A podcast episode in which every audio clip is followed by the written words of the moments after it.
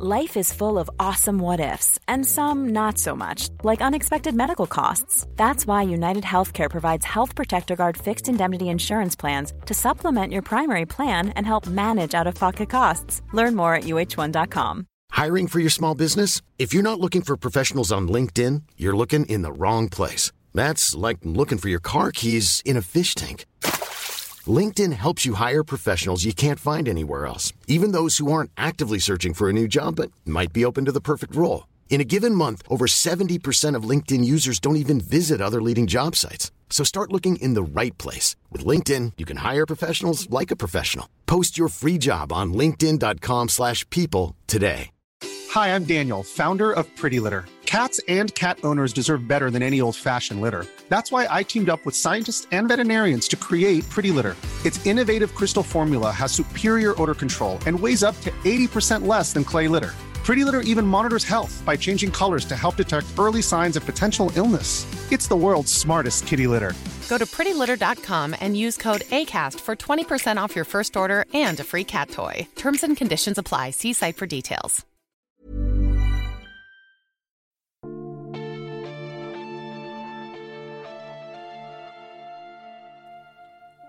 Välkomna till Sagan om Isfolket-podden avsnitt 78 Skräcken. Jag heter Dan och med mig har jag Anna. Hej Anna! Hej Dan! Hej! Det här var en pers. Inte för att Skräcken är en dålig bok, vilket den kanske är.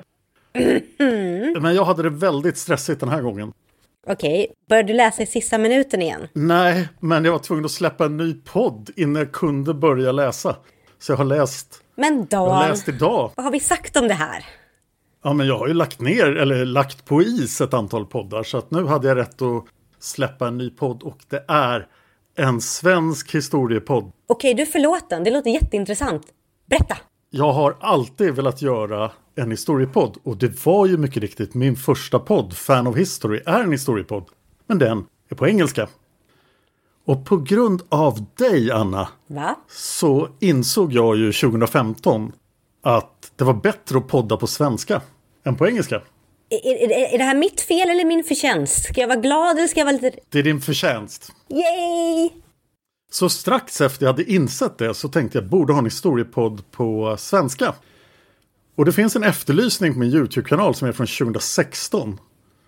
Där jag efterlyste medpoddare. Och nu har jag en. Oh. Och nu har vi släppt en podd. Vi släppte 11 avsnitt dag 1 den 13 november 2023. Åh herregud. Men eh, hon har gjort det så att det har blivit inte riktigt en vanlig Dan Hörning-podd. Utan det har spårat ur lite. Och när du säger spårat ur lite, vad menar du då? För vi kan spåra ut rätt rejält med vänlig hälsning alla rymdhundar. Det är lite så här. Vi har nämligen väldigt roligt. Och hon heter Cornelia Boberg. Hon har skrivit för Massmördarpodden och gjort avsnitt till Palmemordet. Men sen gjorde hon en jättelång serie om Nikolaj den andre till Massmördarpodden. Han är ju något så intressant som en massmördare som blir massmördad. What goes around comes around. Ja, jag förstår detta. Jag tror det bara hänt honom hela världshistorien. Nej, det finns säkert någon mer. Men det blev för många avsnitt för Massmördarpodden och då tänkte vi nej, det här kan ju bli en egen podd. Och då sa jag, men vi gör en svensk historiepodd. Och det var 14 månader sedan och nu finns det en podd. Den heter alltså Nu blir det historia! utropstecken. Och när ni hör det här kommer den att finnas ute på alla poddappar. Alltså gud vad roligt. Jag är jätteglad för det och lite kränkt över att vi nu ska podda i stor skräck. För jag vill väldigt gärna gå och lyssna på det här. Ja, du får göra det sen. Ja. Jag vill bara säga att eh, vi... Det är en väldigt bred historiepodd. Och till skillnad från Fan och History så är det inte kronologisk utan vi kommer att hoppa vilt. Och i de här första elva avsnitten finns så skilda ämnen som Toblerone-affären där Mona Salin får smak för choklad. Och dagen då dinosaurierna dog. Jag är skeptisk men också väldigt pepp. Och va? Vi tar oss även an den viktiga frågan fanns Jesus på riktigt? Och sen vi oss an fanns Buddha på riktigt? Eh, och sen har vi en eh, seriemördare från Island som Oh. är lite en historisk legend. Och dessutom då har vi ett massmord på en rysk tsar. Men det är inte Nikolaj utan hans farfar. Jag är väldigt nyfiken på hur man massmördar en rysk tsar. Ja, man, man mördar honom och så råkar dö en massa andra samtidigt. Jaha, jag tänkte att man mördade honom väldigt många gånger som jag gjorde med Rasputin. oj, oj, oj. Jag kan ju berätta att Rasputin kommer ju med i vår serie om Nikolaj. Men eh, nu, nu är den uppe i 20 avsnitt så vi har inte släppt den än. Alltså jag hade blivit besviken om inte Rasputin var med någonstans. Vi har en Instagram som bara kommunicerar i memes. Och där är Rasputin redan med kan jag säga.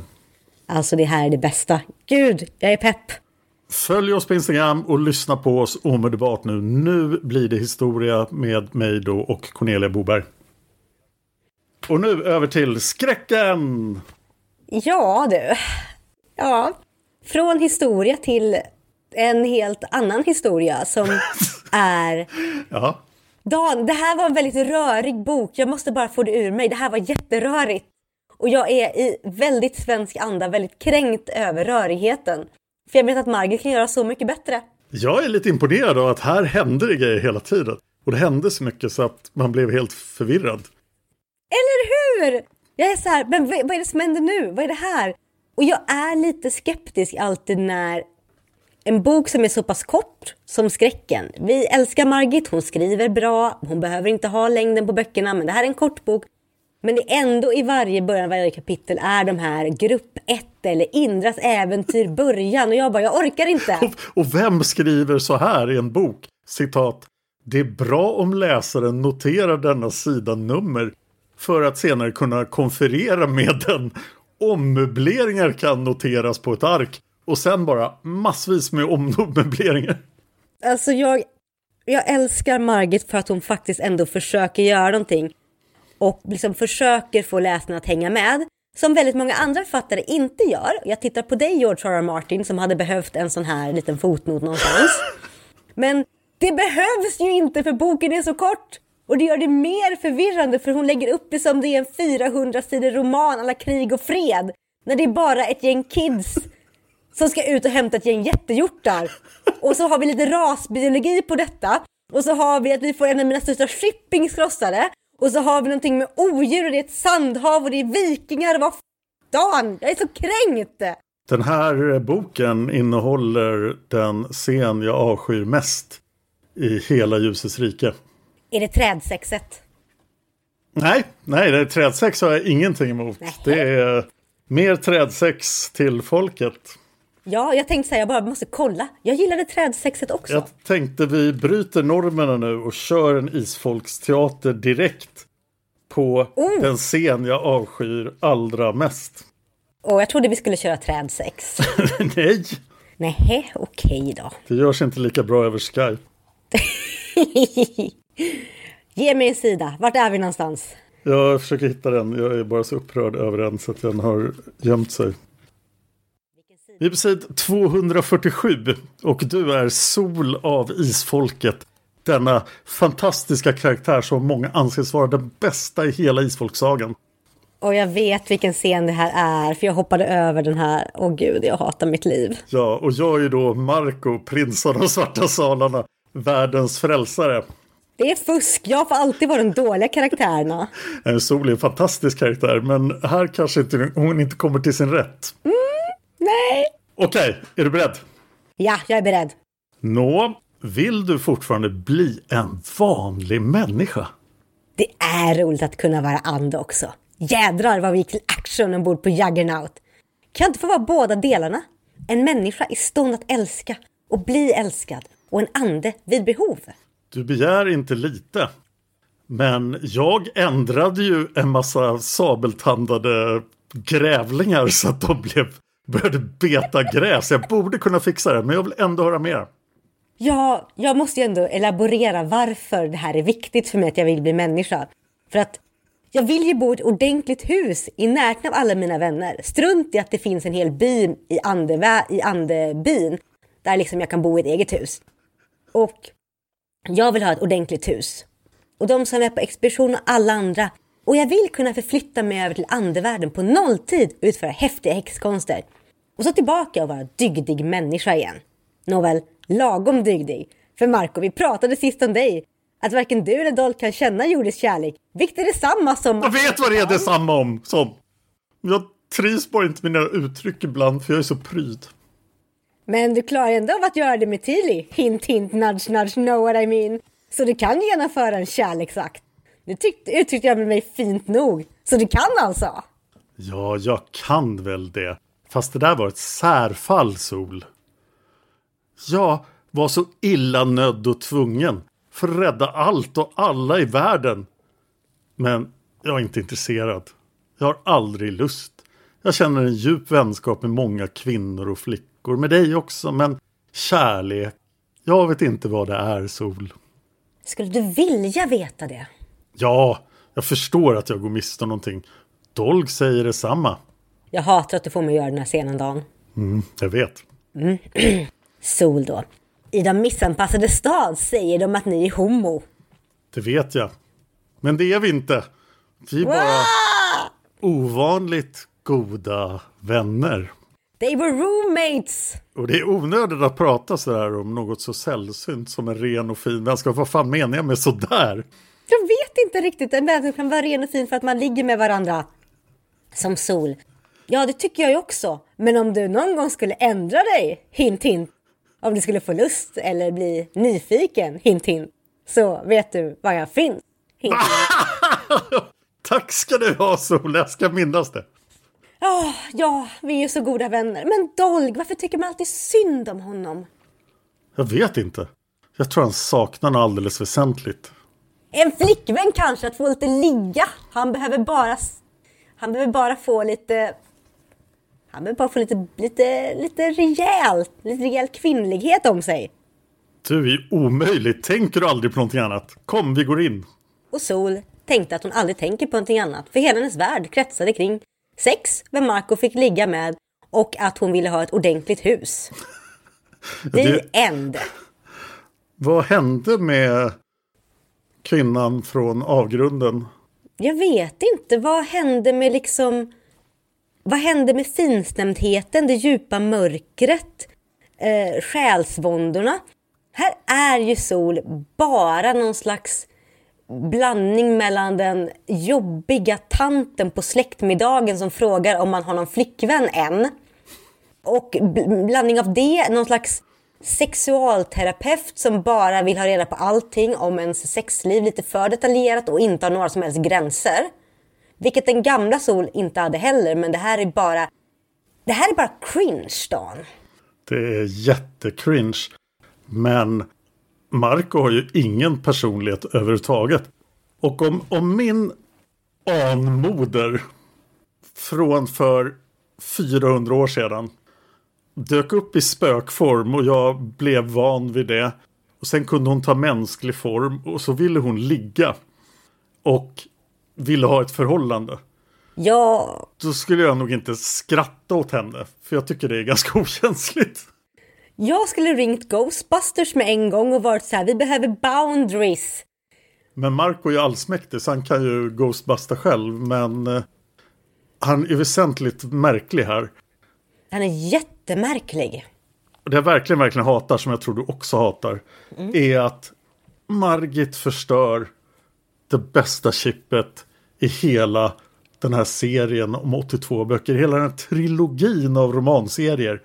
Ja så är det ju Mark och Dolk som ska ha varandra. Ja! De är ju perfekta för varandra. Och jag känner att hon hade kunnat, hon har liksom byggt upp någonting liksom att de är bra vänner. Vi har kunnat läsa in det här. Och här känner hon ett behov att hon måste skriva oss på näsan att nej, de är inte homosexuella. De har en ren och fin vänskap. Och jag känner någonstans när jag läste det här så dog liksom 104 000 fanfictions bara rakt ner. Jag känner, men Margit, du, du kan bättre än så här. Du vet bättre än att skriva läsna på näsan. För det är vad hon gör. Jättemycket. Efter den här scenen så måste ju payoffen vara fantastisk. Det måste hända någonting otroligt romantiskt med både Dolg och med Marco för att det inte ska vara värt att genomföra det. Och hade Margit gått på det här, och låtit Dolgo Marco ha en fin kärlekshistoria, då hade ju ingen pratat om bok 5 med Isfolket längre. Nej. Och jag vet inte varför det här händer. Om det var Margit själv som tyckte att oh, ja, men kanske, vi kanske bara ska rättkonna detta. Om det var förlaget som tyckte att by the way, eh, vi, ni kanske ska rättkonna detta. Jag får lite grann samma känsla som när hon ändrade Dolg till Dolgo och sen ändrade tillbaka igen. Att jag vet inte om det är Margit som sätter sig och bara kommer på grejer och bestämmer sig att lägga in det eller om det är någon som har suttit och petat på den och sagt du det här borde faktiskt du lägga in en rättelse om. Oavsett vilket så är det så, det känns så, det känns så fult, det känns så himla onödigt. För vi får det här liksom karaktärsmordet på Marco och så får vi, så får vi shippingmordet på Marco och Dolg. Och som du säger, vi minns bok 5 med Isfolket och då åldras inte det här jättebra överhuvudtaget. Särskilt inte när vi dessutom har haft eh, att Heinrich Rusch von Gera var homosexuell och det var liksom att han tydligen parade upp med den enda homosexuella människan i hela ljusets rike i de missanpassade stad. Av en ren slump. Där man tydligen sätter homosexuella. Och eh, penninggalna veterinärer. Mm. Och då känner jag så här att, oh, Margit, come on, det är inte Game of Thrones, det här kan du hålla koll på. Och vi vet ju att Margit är en, var en fantastiskt fin människa. Så jag förstår inte, jag förstår inte vitsen Dan. Jag är kränkt. Jag med, men eh, nu måste vi granska resten av handlingen. Måste vi det? Ja, vi, vi kan göra en snabbare version av än vanligt. Mm. Okej, okay. vi börjar med så här. Griselda är platt på marken. Hon har blivit överkörd av Juggernaut, allting är misär. De ska fortfarande ut och rädda jättehjortar. Men hälften av alla som ska vara med på expeditionen bangar ur för de bara åh nej, häxan, hon blev överkörd, nu har vi trauma på riktigt. Ja, ni skulle ut i mörkret, vad fan tror ni att det skulle bli Som en walk in the park där? Skärp er, klipp er. Bara uppför er. Vi börjar ju direkt här med att Siska står och är... Ja, vad är hon? Jobbig. Ja, ja.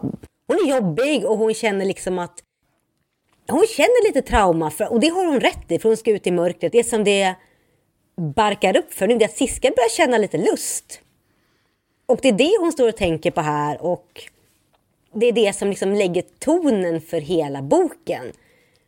Och det lägger tonen för att det ska vara liksom, det, det kommer bli mycket drama, mycket romantik och allting. Och det lättar ju inte för Ram och Gondagil åker iväg och de åker iväg ut i mörkret, allting är bra.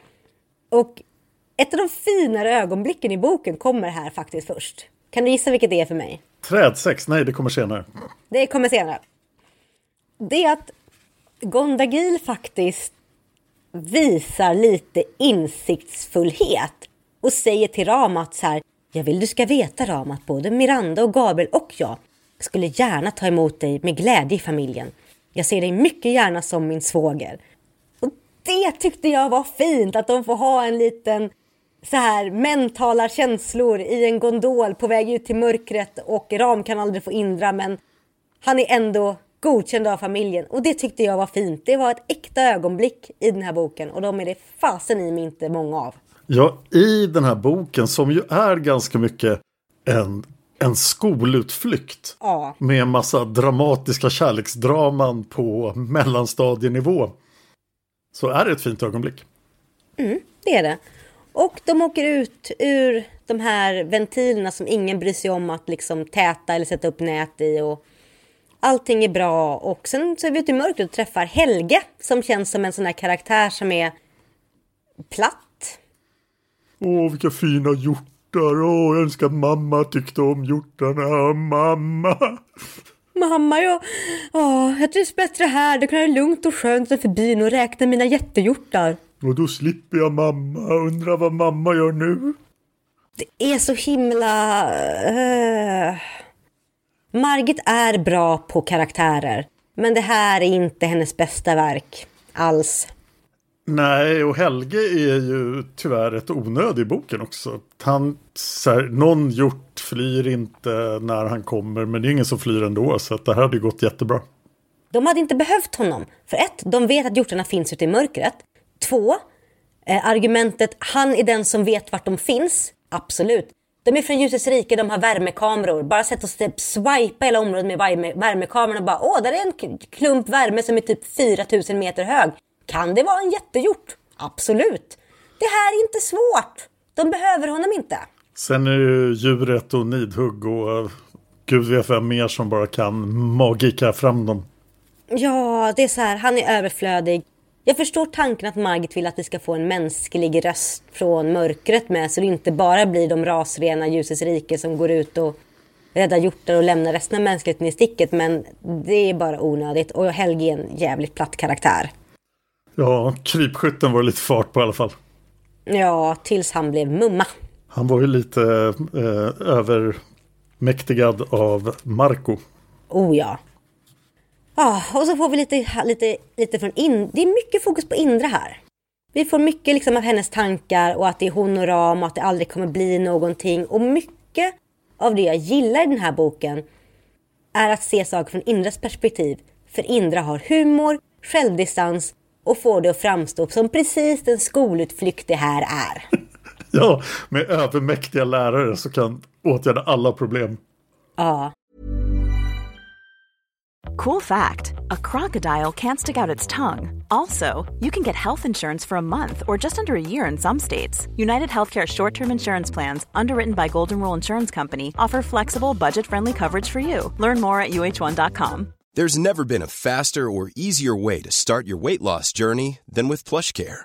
PlushCare accepts most insurance plans and gives you online access to board certified physicians who can prescribe FDA approved weight loss medications like Wigovi and Zepbound for those who qualify. Take charge of your health and speak with a board certified physician about a weight loss plan that's right for you. Get started today at plushcare.com slash weight loss. That's plushcare.com slash weight loss. Plushcare.com slash weight loss. Burrow is a furniture company known for timeless design and thoughtful construction and free shipping, and that extends to their outdoor collection.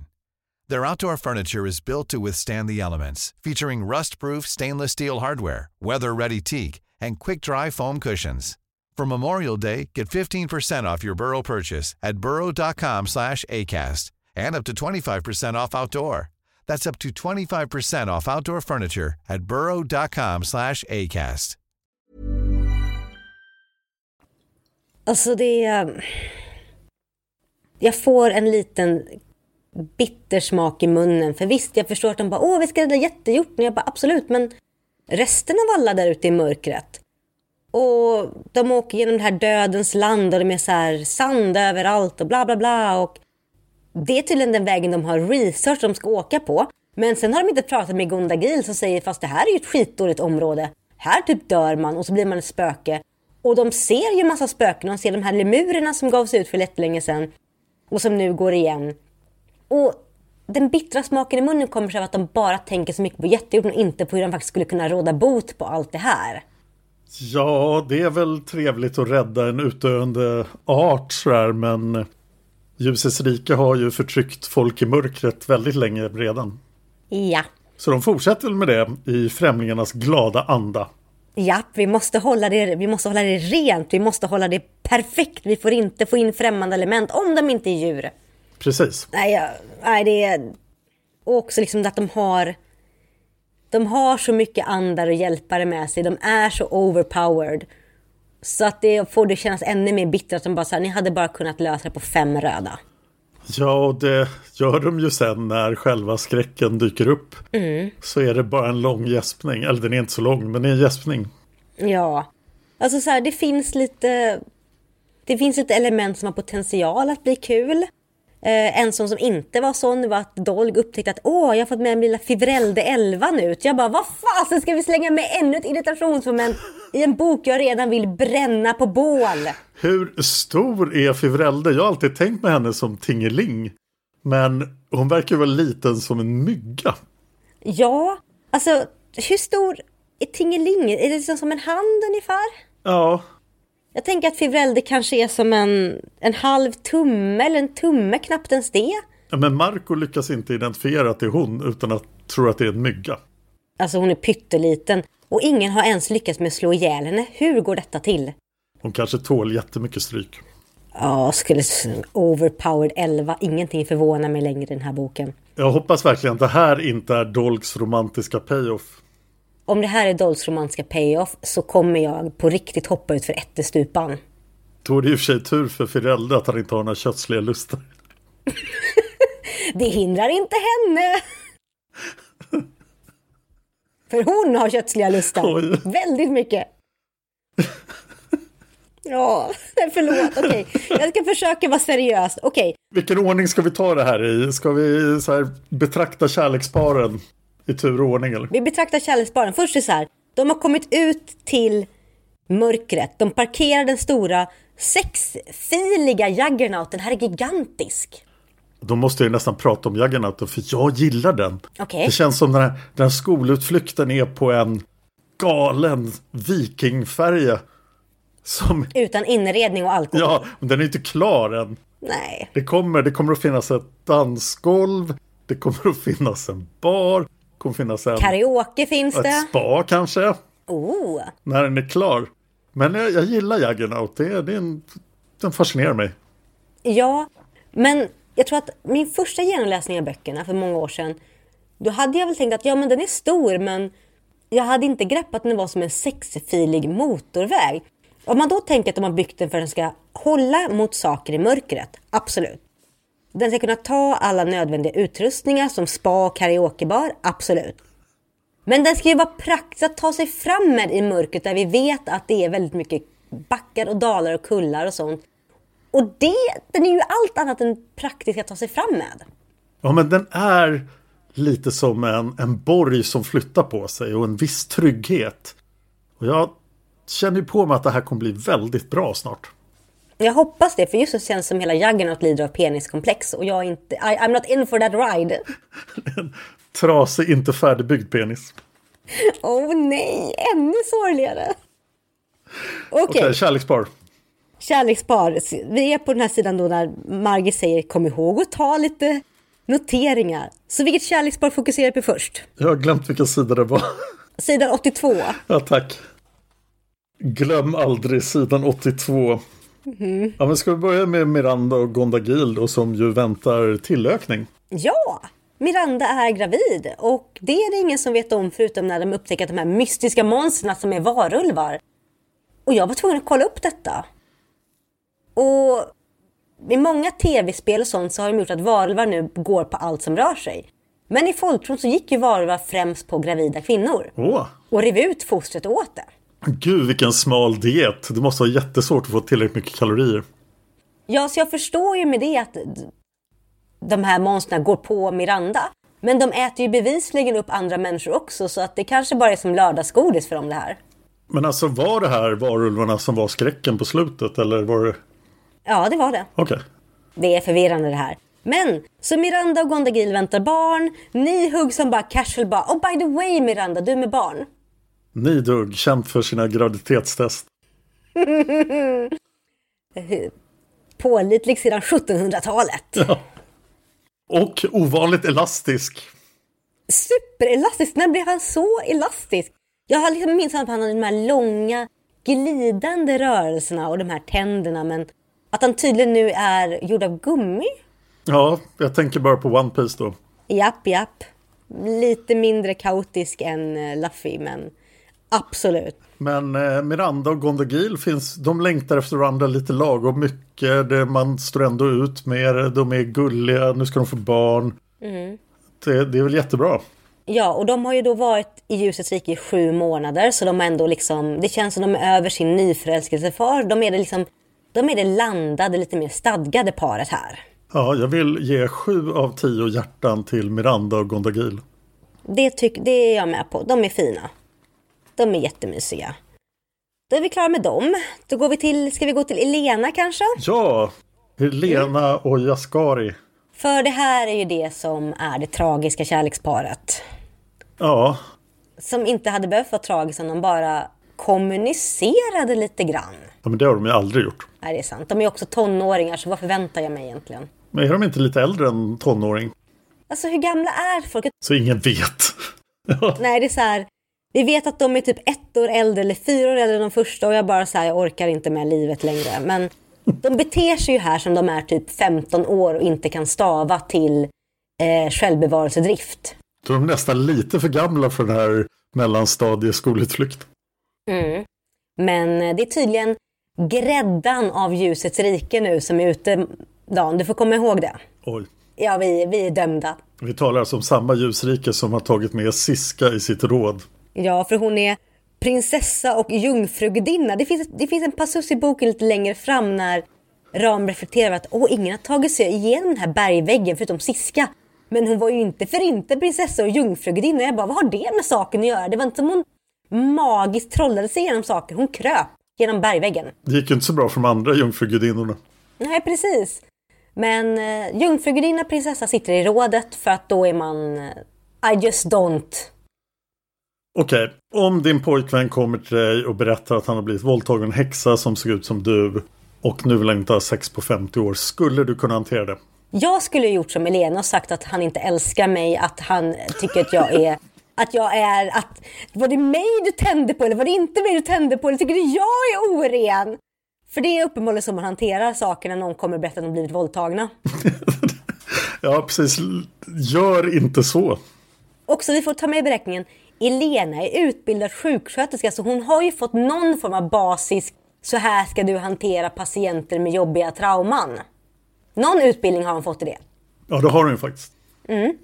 Men hon bara skiter i den utbildningen och bara så här går direkt på, ja, ja alltså så här, bara citat. Elena, det var inte jag som gjorde rått, det var hon. Ja, alltså jag. jag bara, vad? Orkar inte. Ska vi enas om tre av sju hjärtan?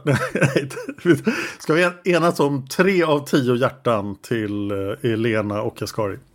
Jag vill ge dem ett så kan vi mötas på två. Ja, två. Mm. Konsensus på två. Konsensus på två.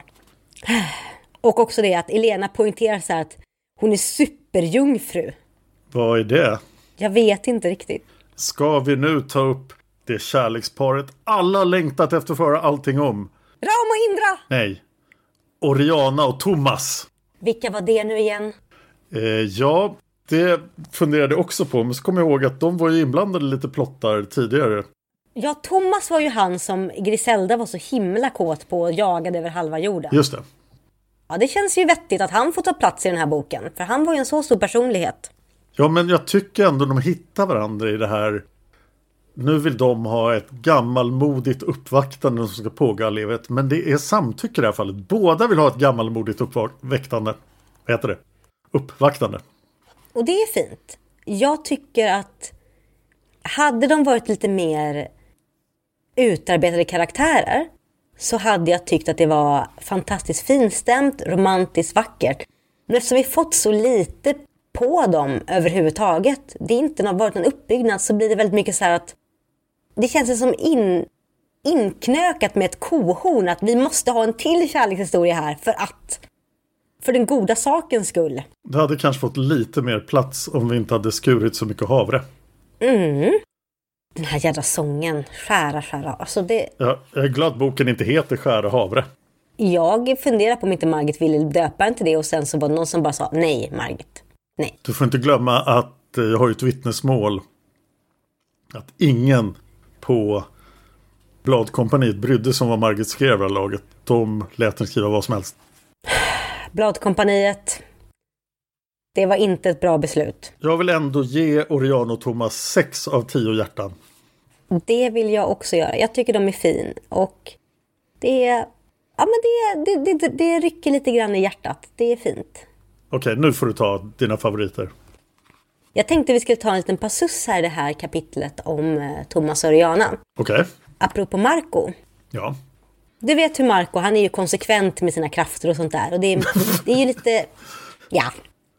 Det var, jag, var, jag var sarkastisk här. Ja, jag förstår. Men de står så här, åh nej hjortarna, åh nej odjur, åh nej vilddjur.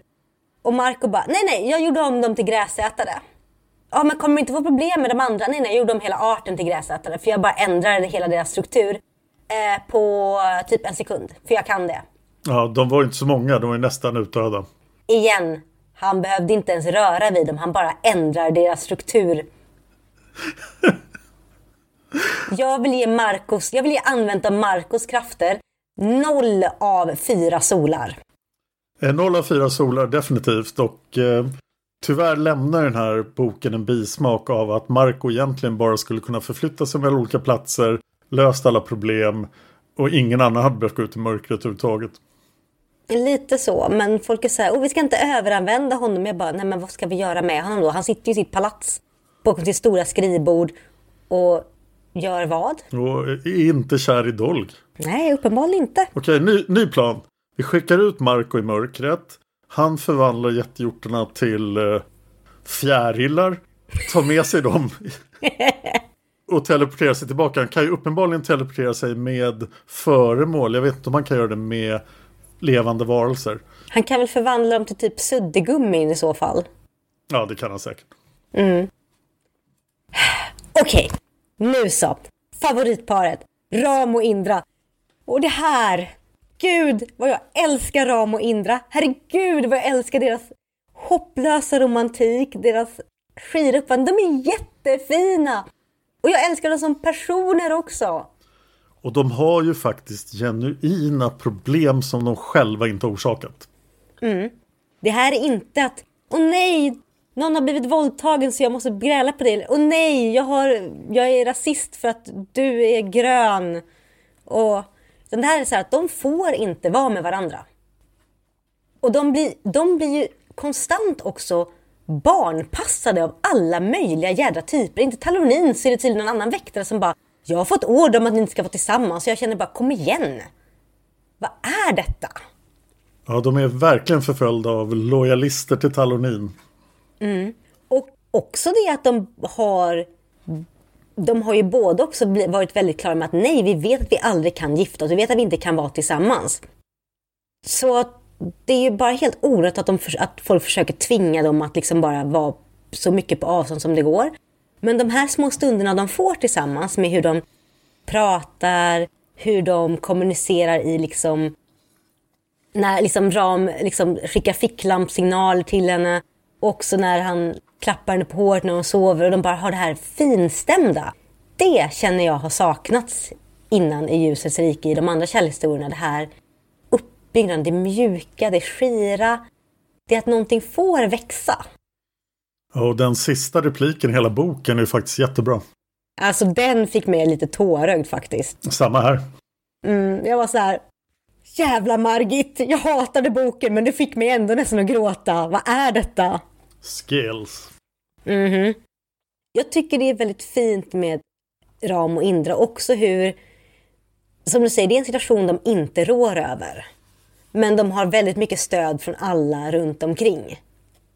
Förutom en person. Lenore. Vad ska vi prata om? Len- Vill du prata om Lenore tänkte jag? Ja, det finns ju inte så mycket att säga. Hon verkar ha Ram som reserv då när eh, What's His Face är vilse ute i mörkret. Och när han kom tillbaka. Vad hette han? Hannagar. Ja, när han kom tillbaka så gillade jag honom jättemycket. Jag tänkte här är en kille som kommer få saker att hända. Men nej. Han var besatt av, av någonting. Ja, alltså jag, det är så här, power corrupts, absolute power corrupts absolutely. Det, han bara insåg att han ville göra någonting mer än att bara vara en lemur. Han ville bli någon slags varulvsmonster och käka folk istället. För det var ju ett livsmål man kan ha. Vi avverkar kärleksparen först innan vi börjar kritisera det som hände på slut. Men Lenore i den här berättelsen känns som hon bara ska vara den här klassiska bimbo-stereotypen Ja, som får panik, gör dåliga val, är i vägen. Och då får vi ändå tänka på så att det här är tydligen en lemurierkvinna som har levt i väldigt många hundra år. Som uppenbarligen har ett bra jobb på något slags ställe. Och besitter någon form av kompetens. Och här känns som hon är typ 14 år, high school, aldrig varit utanför huset och går runt i klackskor. I lera. ja. Jag förstår väl att Margit vill att det ska vara en kontrast mellan henne och den humoristiska Indra. Men det blir så jävla mycket buskis. Ja, verkligen. Ja, för att inte tala om Lenores andra rival som figurerade där i några sekunder. Ja, Elja. Ja, det kändes inte som ett lemurnamn heller. Nej. Okej. Men det låter som att du vill ge Indra och Ram ett högt betyg. Jag vill ge dem åtta. Åtta av tio hjärtan till Indra Åtta och Ram. hjärtan. Jag får Ja. också känslan att de är eh, seriens huvudpersoner i smyg här. Ja, och jag får säga att ser man tillbaka på hur Margit har byggt upp den här serien så är ju både Ram och Indra med från början men på ett sätt som har gjort att de får växa in i det. Och Ram reflekterar över det också, att han har sökt sig till Indra men inte reflekterar över varför han har gjort det. Så vi som läsare får också känna att okej, vi har inte missat någonting för Ram var själv inte medveten om det. Vilket är snyggt av Margit att väva in en kärlekshistoria lite senare i boken. Dags för nästa kärlekspar. Laboranten och Lenore. Nej, Mm, Nej! nej. Nästa kärlekspar är Nattöga och Berengaria. Jag orkar inte. Då är vi klara med Nattöga och Berengaria. Nej då, nu Nej. får du, du, du, nu, nu tar vi det här. Vi tar och bit, Ja. vi tar tjuren vid hornen. Eller hjortarna vid hornen. Tar eh, mannen ur ursprungsbefolkningen. Får vi säga indianer?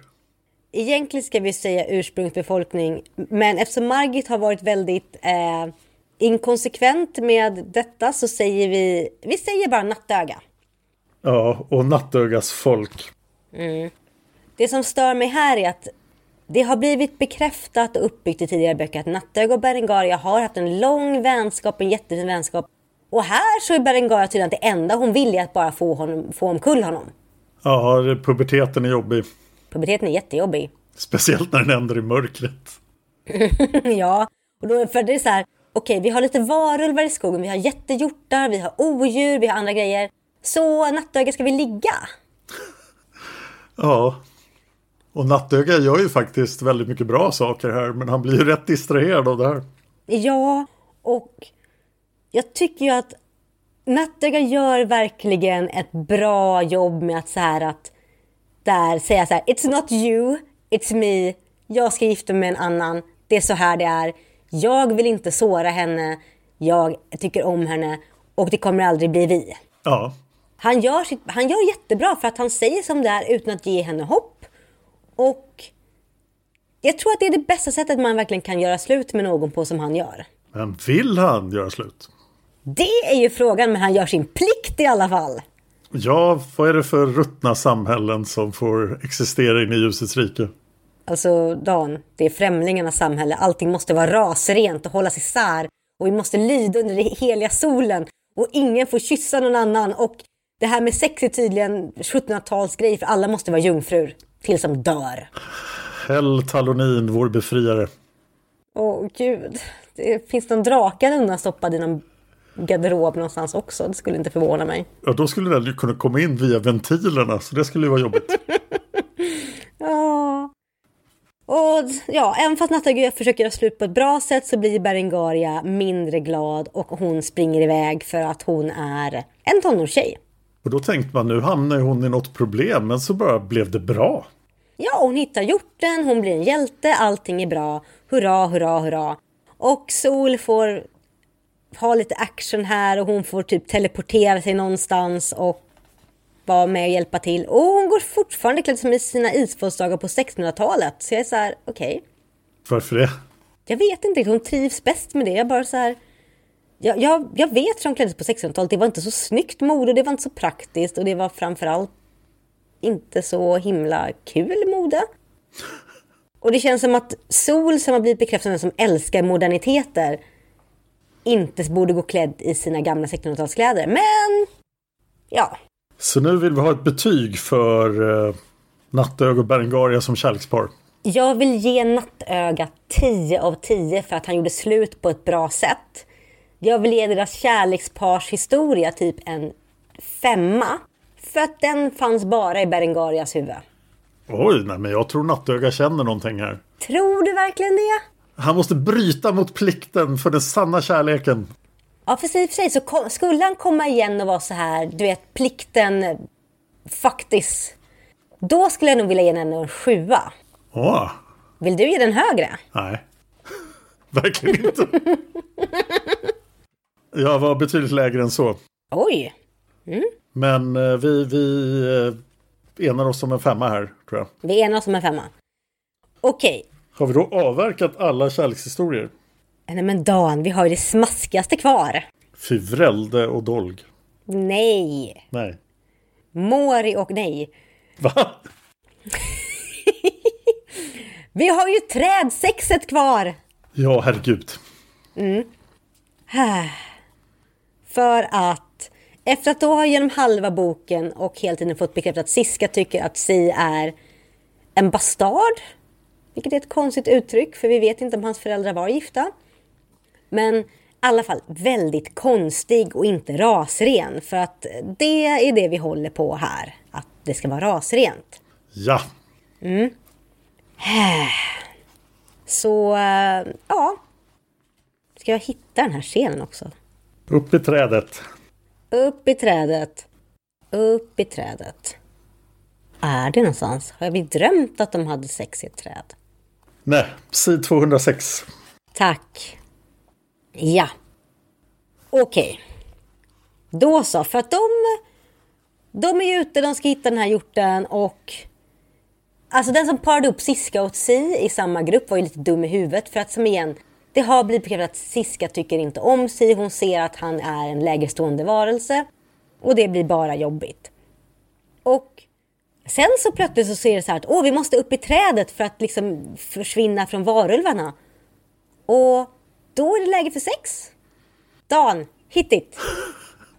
Jag tycker ändå de är lite gulliga här. För Siska är så otroligt avståndstagande. Men Tsi är lite grann som en glad golden retriever. som är väldigt kåt. Och som bara vill humpa på hennes ben. Ja, han är hej, hej, hej. Och liksom tungan hänger ut. Han är, han är bara jättegullig. Okej, jag ska komma ihåg detta. Och sen... Men Siska tycker ju det är lite mysigt det här också. För hon har ju varit lite, lite på att upptäcka sin kropp. Ja, och sen den här fina överenskommelsen de gör på slutet där Siska går med på att följa med Si ut i skogen och ta på hans kön. För att lätta på trycket. Det här är ju så här. Det som gör det här kul och bra på ett sätt är att av alla konstellationer som kunde ha det här så var den här jag inte såg det komma överhuvudtaget.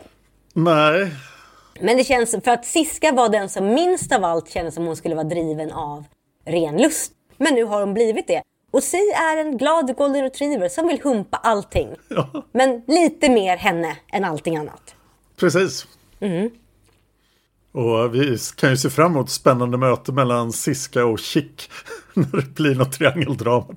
Åh nej, Dan! Men hon gillar inte djur. Nej, men hon gillar inte honom heller, men Ja, det gick ju bra ändå. det gick ju väldigt bra ändå. Och de lyckas ju rädda hjorten och allting är bra. Och sedan så har vi ju gått igenom alla kärleksparen. Och vi måste ge Siska och Si ett betyg också. Jag vill ge dem en åtta för rätt hett sex i trädet. Ja, jag håller med dig. Mm. Det blir åtta av tio hjärtan till Siska och Tsitsunga. Japp, och det är fint. Och sen ska vi gå igenom plotten i boken. Nej. Eh, och, det är, och det var ju skräcken. Och det är för att de hittar folk som blir uppätna till. Men så hittar en liten gnagd arm i någon slags... I någon buske som är så här, åh, nom nom. Alltså det finns ju tre, fyra olika typer av skurkar på den här skolutflykten. Lenore, veterinär och laboranten. Nej, jag tänkte mer på odjuren, eh, varulvsmonstren, grävlings eh, sabeltandade sakerna Ja, just det. och krypskytten. Ja, men krypskytten är han... Han blev väl oskadliggjord, typ. Precis som de andra. Mm, det är sant. Men odjuren har ju mer framgång här än vad de någonsin haft. Och plötsligt kan man skjuta pilar på djuret. Vilket är så här... Och det gör ont på djuret. Bara, va? Hur händer det här?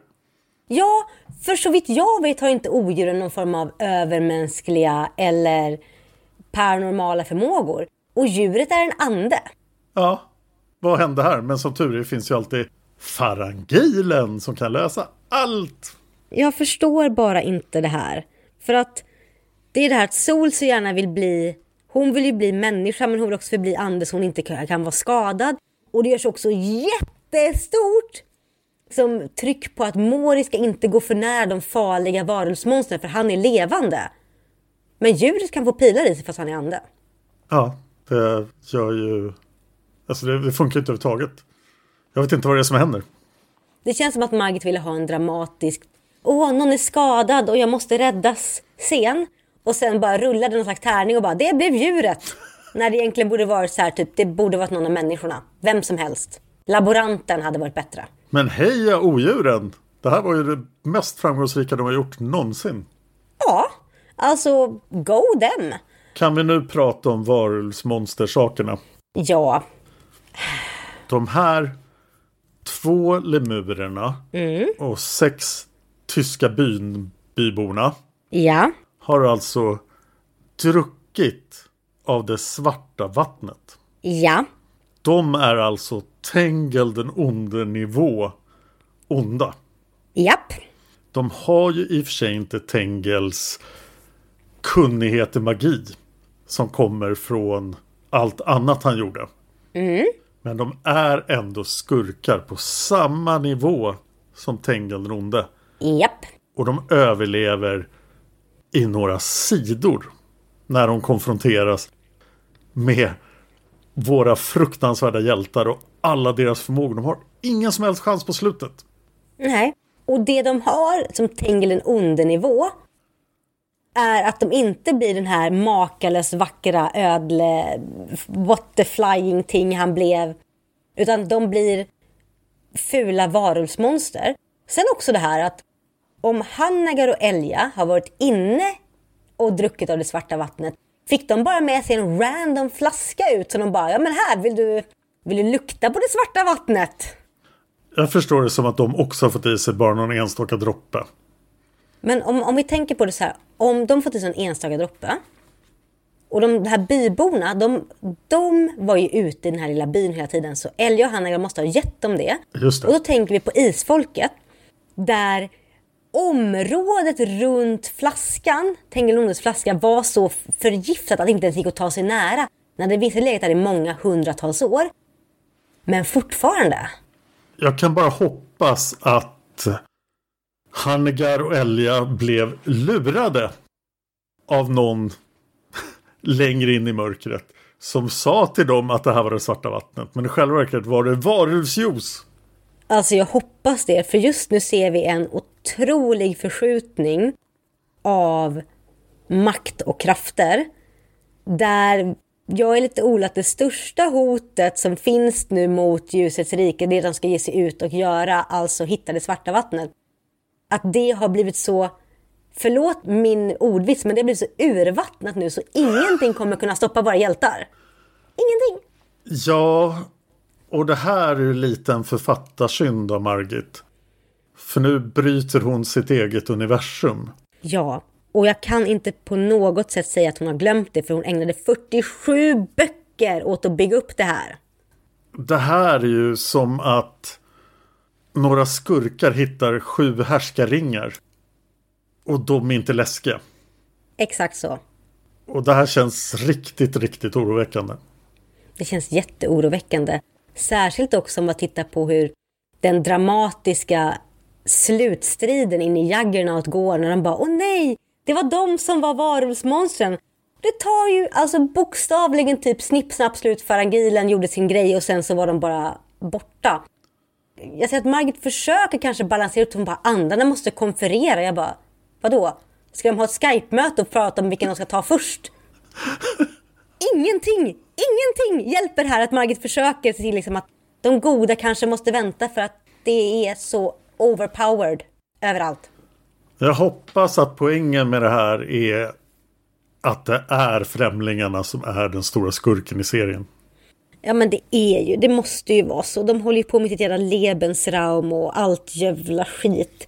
För att om det här är effekten av att vanligt folk kommer åt det svarta vattnet och de blir varulvsmonster.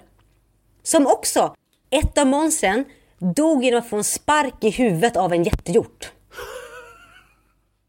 Tur att Tengilronde inte träffar på några jättehjortar. Nej men så här, vi talar om Tengilonde som fick, vad var det? Lucifer naglade fast 30 plus döda hantlangare vid hans fötter. Han fick såga isär benen för att bli av med dem och han klarade det ändå. Och han ramlade också ner från glaciären och fick allting över sig och överlevde. Jag kom just på hur vi ska rädda det här. Okej? Okay? Tengel den onde nådde det svarta vattnet genom att genomgå alla de här proven i Tarangai. Mm.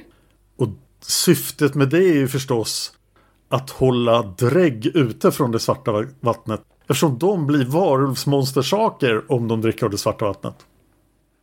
Så att syftet med testen i Tarangai var att man skulle kunna hantera det svarta vattnet. Vilket då Hangar, Elja och bydräggen inte kunde göra.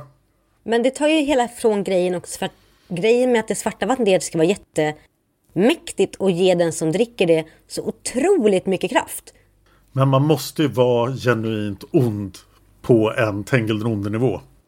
Ja, så du menar att om man inte är genuint ond så får man inte den fulla kraften? Precis. Att det är farligt för de som inte är värdiga. Ah.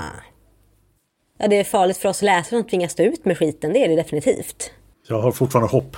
Jag har lite hopp också. Igen, sista, sista raden i boken fick mig till tårar. Men alltså det här, den stora skräcken det byggs upp mot i boken blir lite grann så här. Det blir som en... Det blir lite urvattnande. Jag förväntade mig en orkester och fick typ en liten, en liten blåsfanfar på en sån här liten tråkig partytuta som bara så här fnej. Tyvärr var det lite av det här jag väntade mig. Ja, att någon, någonting oväntat läskigt skulle dyka upp och att andarna skulle lösa problemet. Mm. Andarna löser problemet jättebra. Och... Eh... Hurra! Nej. Hurra, hurra, hurra, hurra. Ska vi höra vad våra lyssnare har att säga om den här boken? Ja, och det här är jag nyfiken över faktiskt. Jag med. Vi ställde ju våra vanliga frågor inför den här boken och det var vad tycker du om boken, favoritögonblick i boken och vilken är din favoritkaraktär? Och första svaret kommer från Vanja Lind som säger Den här boken var spännande men kändes också lite seg, som en mellanbok. Intressant att få veta mer om mörkret och vilka faror som lurar där. Jag tyckte om idén med att rädda hjortarna men det blev ibland lite väl detaljerat med vilka grupper som bildades och vilka som skulle rädda vilka hjortar. Jag hade nog hellre sett att man bara fick följa en eller ett par karaktärer istället för att man hoppade mellan olika perspektiv. Samtidigt förstår jag tanken eftersom man fick inblick i alla romanser och förvecklingar. Det var spännande med gengångarna, men fick aldrig känslan att de var farliga eftersom gruppen från ljusets rike var så otroligt överlägsen med andar och gallrar och farangilen och allt. Synd att det inte blev lite mer dramatik där. Jag måste infoga här att eh, jag glömde ju gengångarna när jag gick igenom skurkarna i boken. Ja, de räknades inte. Det var... Det var... De var liksom aldrig ett hot. Det var mer en lokal flärd. Mm. Vanja Lind fortsätter. Kul att Miranda och Gondagil ska ha barn. Men himla taskigt av Goram att ringa Gondagil och häva ur sig allt. Istället för att låta Miranda få berätta det själv. Det var väl ändå onödigt. Jag gillar absolut inte Elena och Jaskari och allt prat om renhet och jungfrum stod mig upp i halsen. Det fungerade i någon mån i de tidigare isfolksböckerna men blir helt fel här. Jag blir irriterad bara av att läsa om det. Favoritögonblick i boken? Det är när Siska och Titsunga blir ensamma och erkänner sin attraktion för varandra och när de räddar hinden och kalven. Jag är glad att Siska äntligen lärde sig att tycka om djur och att hon också börjar behandla Si bättre. Det här är också ett hjältedåd av några som inte har några övernaturliga krafter att skryta med. Ja, men det är faktiskt sant. Mm. Fast de hade ett, all, de hade ett alvrep. Ja, okej okay då. Japp. Men de personligen har inga övernaturliga krafter så det är faktiskt ett hjältedåd. Mm. Mm. Favoritkaraktärer då Vanja Lind? Vanja Lind säger Sitsunga och Siska. De kompletterar varandra bra. Han är söt och känslosam och hon är sval och distanserad. Det är skönt att han inte har några magiska krafter. Han är udda och sticker ut men är utöver det ganska vanlig och okomplicerad. Jag gillar också Berengaria för att hon är trotsig och upprorisk och reagerar på att alla anser att det är rätt att Nattöga ska bli bortgift med en flicka han inte älskar. Till och med Ram tycker att Nattöga ska gifta sig inom sin egen stam. Vilket känns konstigt när Ram, bättre än någon annan, vet hur fel det är att inte låta människor få den de älskar på grund av etniska lagar. Men Berengaria är lite för flyktig för att verkligen bli favorit. Jag får inget riktigt grepp om henne. Tack för det Vanja Lind och nästa kommentar kommer ifrån Sinsiev från Nor.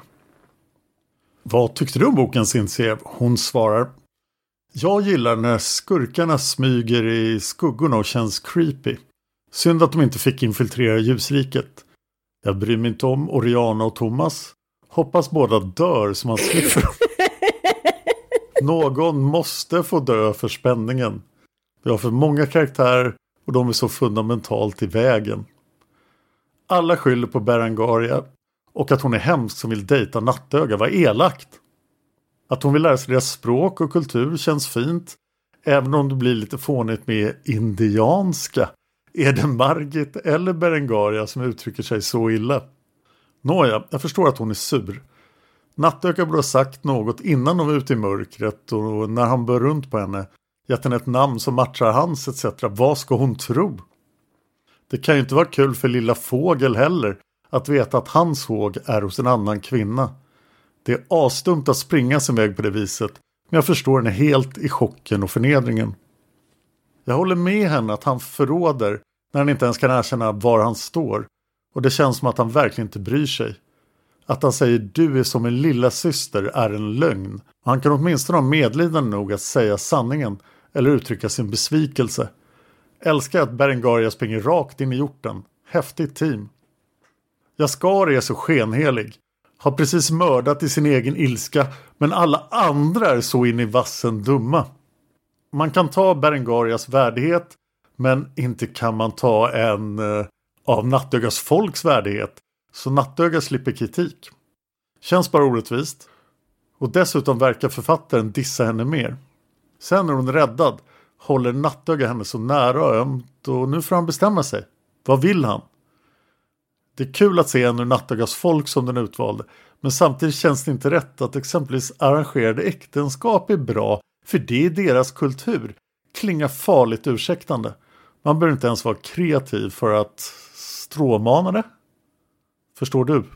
Eh, strawman är när man bygger en halmgubbe. Ja. Att man halmgubbar det med dåliga argument. Stråman är det. Folk verkar börja ifrågasätta den store rasbiologen Talonin lite. Bra, men Yay! refererar han till sig själv som höge främling? Fniss och skämskudde. Synd att Leonor är en sådan parodi av en karaktär. Indra och Ram faller lite i bakgrunden av Berengaria. De har dock ett antal fina ögonblick som Rams sista replik i boken. Men förutom de tre är alla så egala i mina ögon. Margit försökte nog trycka in lite väl många perspektiv i boken. Hade nog blivit bättre på två böcker. Så karaktärerna fick mer andrum att göra det Margit är bra på. Interagera med varandra. Okej, man tycker synd om Elena.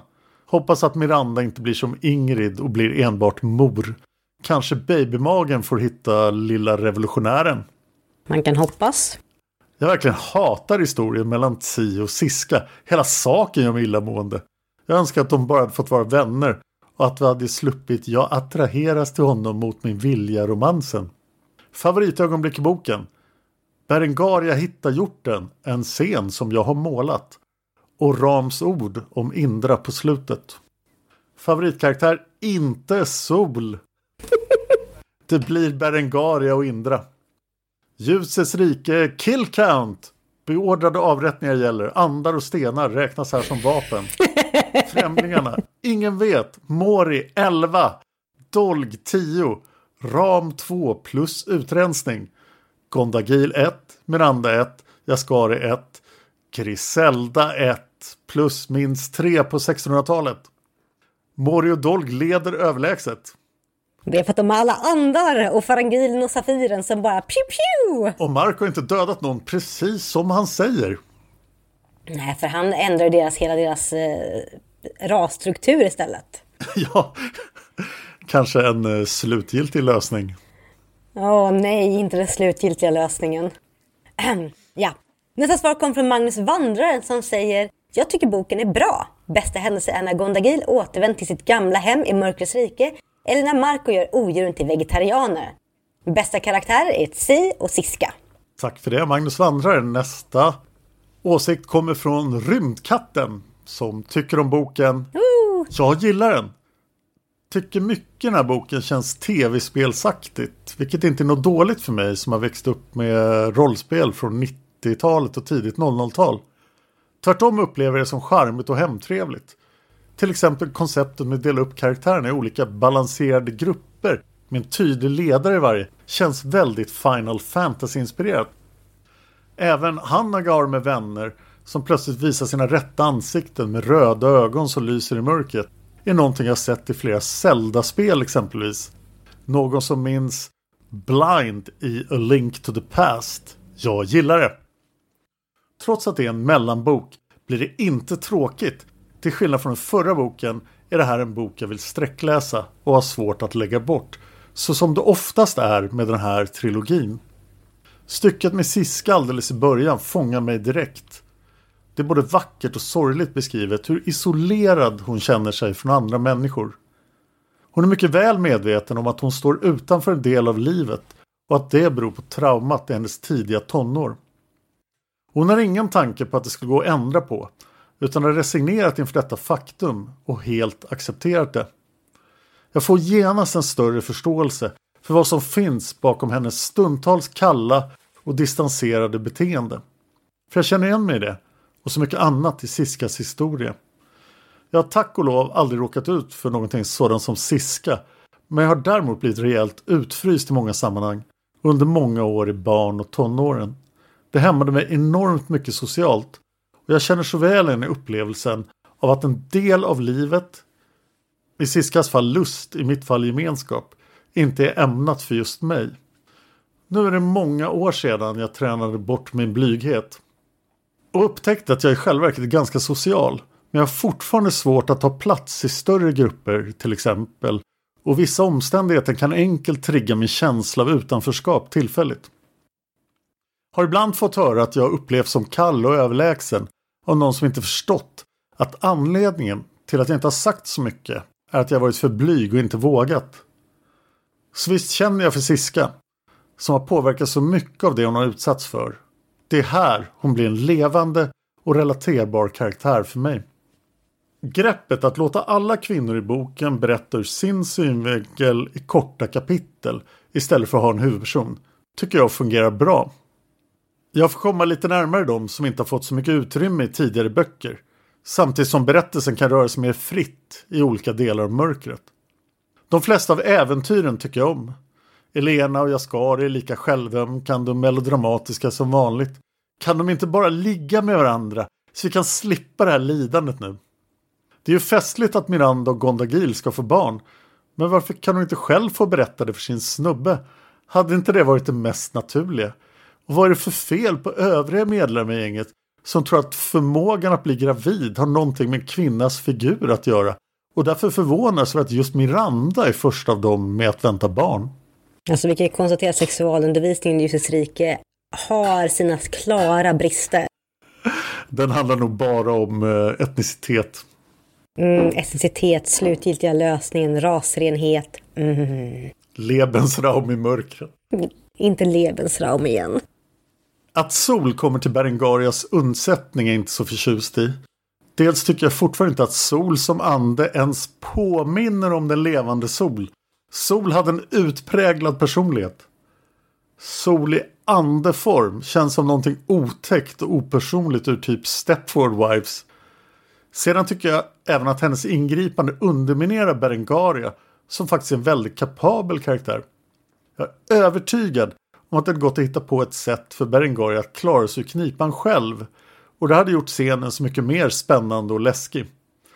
Och min kommentar det sammanfattar väl lite hela serien och kanske även Häxmästaren. Rymdkatten fortsätter. Det glädjer mig att Oriana och Thomas romans fortsätter och att de officiellt börjar dejta. Att de väljer att göra lite old school och långsamt är både gulligt och uppfriskande. Kul att se ett par som inte har så vansinnigt bråttom och går in för att njuta av varje del av förloppet. Som vanligt tycker jag kanske allra mest om delen med Indra och Ram och partiet där de är i den obebodda byn är väldigt stämningsfullt. Att Dolg faktiskt är utslagen en liten del av berättelsen gör att det blir en aning mer spännande en stund. Synd bara att det löser sig så bra och så fort. När djuret är beskjutet och raglar runt och försöker försvara sina vänner gör det riktigt ont i hjärtat mig. Jag älskar djuret. Fler och fler ifrågasätter översittaren Talonin. Heja! Gillar även omslaget till den här boken väldigt mycket. I slutet av boken äger ett väldigt märkligt samtal rum mellan Mark och Sol. I skrivande stund är det långt kvar till det här avsnittet. Men om ni gör någon isfolksteater när ni poddar om den här boken skulle jag verkligen vilja höra den här dialogen läsas högt. För i mitt huvud låter det inte klokt. Och vi gjorde det! Jag gjorde det, jag hade faktiskt inte läst det här innan. Inte jag heller. Bra idé rymdkatten, du fick som du ville. Sol går alltså till Marco för att önska att bli levande igen. Plötsligt tittar hon som det står lurigt på Marco och utbrister I de missanpassade stad säger man att ni är homo. Hette det ens så på Sols tid? uh, när är Sols tid nu för tiden? Åh, oh, gud. Hon syftar alltså på Marco Dolg och då känner Marco tydligen att han måste försvara sig. För med sin beryktade melodiska röst svarar han att det inte är så och att det är synd att tala om en så ren och fin vänskap på det sättet. Alltså, vad är det här för något? Varför är det så viktigt att tala om att Marco Dolk absolut inte är homosexuella? Och varför är det synd att tala om vänskap på det sättet? Varför bryr sig Sol och Marco? Det är kanske de två karaktärer som jag föreställer mig skulle besväras allra minst av eventuell homosexualitet. Men de behöver inte vara oroliga. Talonin gillar inte queer-personer så sådant slipper man i ljusets rike om man inte lever i de missanpassade stad. Dum, dum, dum. Trots att Margit skrivit en extremt lång trilogi helt utan icke-heterosexuella huvudpersoner bortsett från Alexander Paladin. Men hans sexualitet togs ju ifrån honom. Trycks reflektioner kring homosexualitet in vid de mest egendomliga tillfällen i böckerna och för mig är det lite oklart varför. Det är liksom både ett försök att inkludera och att ta avstånd på samma gång. Jag blir inte klok på det. Favoritkaraktär? Djuret och Siska. Djuret är så lojalt och fint och värdigt. Siska är en komplex och intressant karaktär med mycket utveckling. Jag gillar fortfarande Indra och Ram väldigt mycket och Berengaria fortsätter att växa i mina ögon. Hon vågar äga alla sina känslor. Hon tänker självständigt och står upp för sina åsikter i diktaturen som är ljusets rike. Bra gjort Berengaria! Favoritögonblick när Siska Otsi räddar jättehjorten och hennes kalv. Det är både spännande, väldigt vackert och respektfullt beskrivet. Min djurälskande själ jublar när Siska får kontakt med djuren och fylls av vördnad inför dem. Och Siskas och Sis relation djupnar på ett trovärdigt och naturligt sätt under räddningsaktionen. Jag blir så vansinnigt imponerad av hur urstarka de är, lilla Siska och känsloväsendet Si. Wow! Även avsnittet där Indra vaknar till i Juggernaut och ser vålnadernas ögon lysa röda i mörkret gillar jag. Det är riktigt otäckt och det är snyggt skrivet. Är det förresten någon som har tänkt på att böckernas namn inte står på bokryggarna i Ljusets rike utan endast dess nummer? Det ser så himla galet ut i bokhyllan tycker jag. Och jag har aldrig tänkt på det, nu ser jag det! Ja, jag ser det också. I can't unsee this. Det är jättedåligt. Det ser konstigt ut. Det är bara numret som står där, inte namnet. Varför är det så? Rymdkatt har en sak till att säga. Bokens soundtrack. Förlåt, men jag kan verkligen inte låta bli att höra Robert Broberg sjunga Alla springer omkring. Det är verkligen så. Alla springer omkring i mörkret och jagar efter varandra. Tack så mycket Rymdkatten! Tusen tack! Och nästa svar kommer från Hanna som säger Anna och Dan, jag är ganska säker på att bondånger inte har något att göra med bondkakor. Du har nog rätt Hanna. Eller, jo kanske det. Så, Hanna, vad tycker du om skräcken? Hanna säger, jag gillar att Oriana och Thomas börjar finna varandra. Annars är boken ganska rörig. Eller vad fan säger jag, hela ljusets rike är rörigt. Frågorna bara staplar på sig varandra och det är inte bra frågor. Varför tar man inte med mig kompetent personal på en räddningsexpedition ut i mörkret? Och sedan när han ska gå och lägga sig så väljer de flesta att sova ute i friska luften. Ute i mörkret som läsaren fått veta är så farligt. Margit kan inte skriva utopi. Hon är för duktig på att skriva misär och inte så bra på att skriva en historia med en större ensemble. Kära Margit skulle ha Kära Havre för länge sedan. Oh Johanna, vi håller med dig, båda två. Hanna fortsätter. Fantasin är som vanligt fantastisk och omgivningsbeskrivningar är bra som alltid. När vi får dem. Tyvärr pratar alla karaktärer alldeles för mycket. Samspelet mellan karaktärerna rynkar jag på näsan åt. Hade det varit i en annan miljö, typ ungdomsfest eller gymnasium, hade det funkat, men inte ute i mörkret. Ändå, om man tänker som serie så får vi veta lite mer om alla karaktärer, men inget djupare. Nattägg har fått veta att han är utvald, men hur tänker han? Vad känner han? Vad är han utvald till? Det finns ingen skillnad i hans karaktär. Ingen pratar ens om att han är utvald. Till vad? Att styra ljusets rike? Ska han ta över en dag? Borde inte främlingarna vara över honom som hökar? Och det klagas på att Siske behandlar Si som någon utomstående. Fast alltså, gör inte hela ljusets rike det? Att Miranda blir en total damsel in distress när det uppdagas att hon är med barn. Hon får inte ens berätta för Gondagil var tyvärr inte förvånande. När Tire blev mamma, då blev hon ju bara mamma. Sol är också mamma, men det nämns inte ens i Demonernas fjäll. Så man inte kan vara mamma och samtidigt relevant i historien. Upprättelse för Sunniva, Sols dotter. Och Hanna fortsätter. De ska rädda jättehjortarna. Eller tar de bort maten från jägaren ute i mörkret? Kanske skulle de börjat med att skapa kontakt ute med det i mörkret. Förstå deras system. Sedan Marco bara ändrar vilddjurens hela livsstruktur och tar med artfränderna i släng Marco är Gud. Kan inte då Marco bara göra om alla odjuren till vegetarianer? Gud, Dan, varför har inte Marco gjort odjuren till vegetarianer? Eh, det kan jag tyvärr inte svara på. Marcos vägar är outgrundliga. Marcos vägar borde ta honom någon annanstans. Jävla hittepå. Hem till Dolg. Hem till Dolg. Jag önskar så att de... Jag vill att de ska vara homosexuella. Ja, jag också. Mm. Okej, okay. Hanna fortsätter. Jag är så less på kvinnor som slåss över män. Jag vill se vänskap, inte kärleksromanser, giftiga romanser och svartsjuka. Dessutom går alla kvinnor omkring i kjol på en livsfarlig expedition och är tekniska idioter.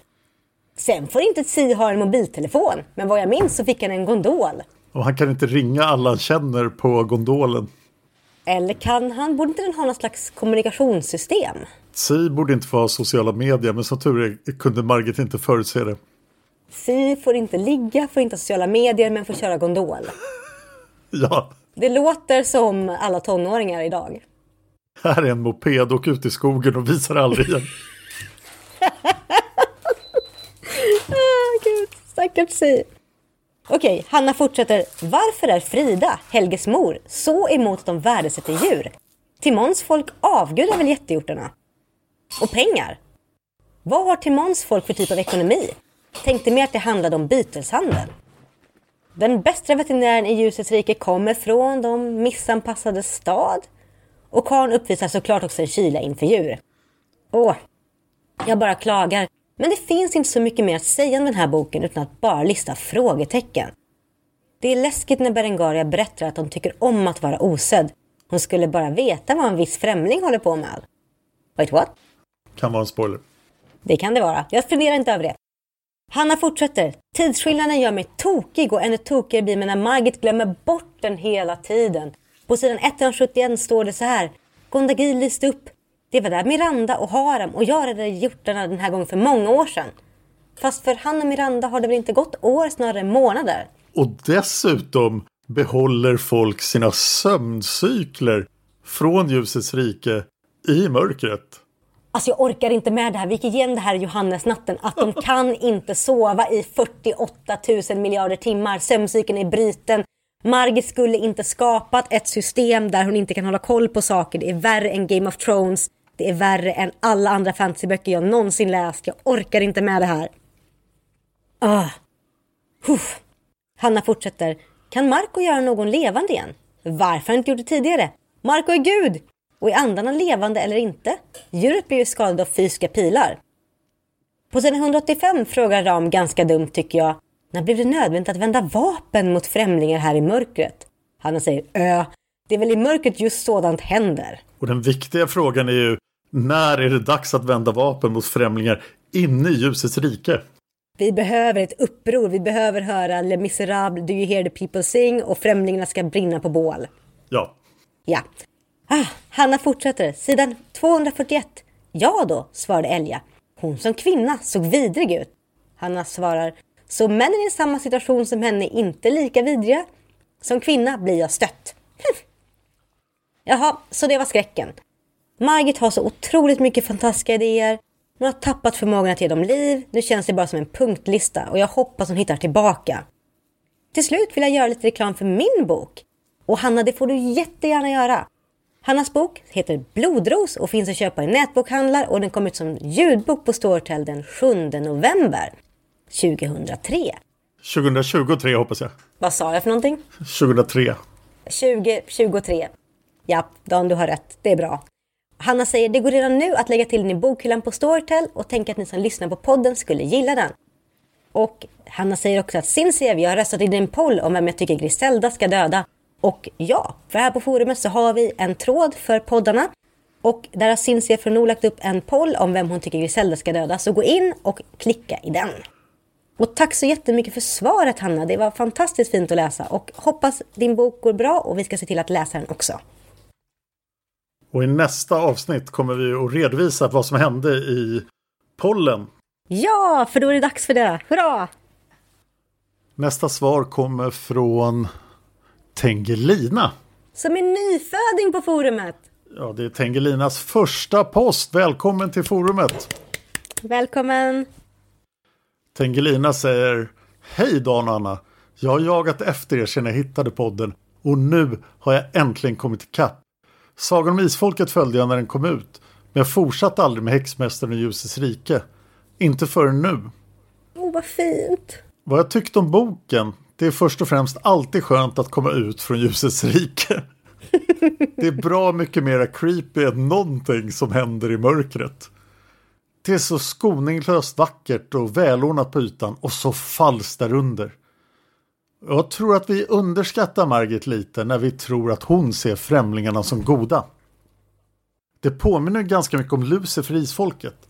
Jag blev väldigt irriterad på att han blev indragen.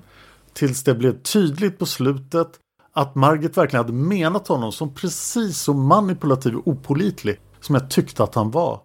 Det låg där under ytan hela tiden men adresserades inte förrän på slutet och det gjorde hon bra. Det är samma sak med främlingarna. Deras perfekta lyckorike byggt på storhetsvansinne, rasbiologi, avelsprogram, manlig överhöghet, att behålla minoritetskulturer genom att isolera dem från resten av samhället, avrättningar by proxy etc. är förmodligen resultatet av att den heliga solen har förstärkt även mindre trevliga tendenser, precis som för atlantiderna. Mm. Livet i mörkret känns inte alls lika creepy, även om det är farligare. Det är fascinerande hur kvinnorna i berättelsen hela tiden ska beskyddas av männen och av sol. De ömtåliga små liven får inte se otäcka saker som männen förväntas klara av. I alla kritiska situationer ska de beskyddas av män. De tjänar också som alibin. När man vill ha både Siska och Tsi ur vägen, då får han i uppdrag att beskydda henne. Och när Thomas skickas tillbaka är det för att Oriana är trött och så vidare. Och var är Mariatta när det behövs människor som kan sejda? Ja, vad är Marietta? Gud vad jag saknar henne. Det här blir extra intressant eftersom alla kvinnorna slash flickorna visar sig vara lika kompetenta att klara av alla situationer som de ställs inför som sina manliga kamrater. Det fick mig att tänka på femböckerna som jag läste som barn och den kognitiva dissonans som alltid drabbade de vuxna när George, som alla trodde var en pojke, fick en massa beröm för sina insatser tills den vuxne förstod att hon var en flicka. Då gick berömmet istället till hennes manliga kamrater och hennes okvinnliga insatser ignorerades. Enid Blyton gjorde det medvetet och det är jag ganska säker på att Margit också gjorde. Både Silje och Vinga i Isfolksagan var duktiga på att slåss och Cecilie stämde blod med fingrarna när Tarjei opererade hennes make. Så varför flickorna här skulle vara så väldigt ömtåliga förstår jag inte. Om det inte handlar om Sexismen i ljusets rike. Men varför tror Sol av alla att Indra måste skyddas från att se vad männen förväntas tåla? Jag tror för övrigt att jag har svaret på den ytterst relevanta frågan om varför hjortarna hämtas in i ljusets rike medan människorna lämnas utanför. Hjortarna kan inte lägga sig i den lokala politiken. Jag tycker att boken är underhållande och mycket bättre än de tidigare delarna av Ljusets rike. Favoritkaraktär är Indra och favoritscenen är när Siska och Si räddar hjorten och hennes kalv. Särskilt som ingen räknade med dem. Den dummaste detaljen är att andarna bara kan bedöma människors själar eller avsikter om de inte har förvandlats till monster. För då märker de ingenting. Tack för en väldigt rolig podd. Tack så jättemycket för de orden, Angelina. Och så glad du är med oss nu.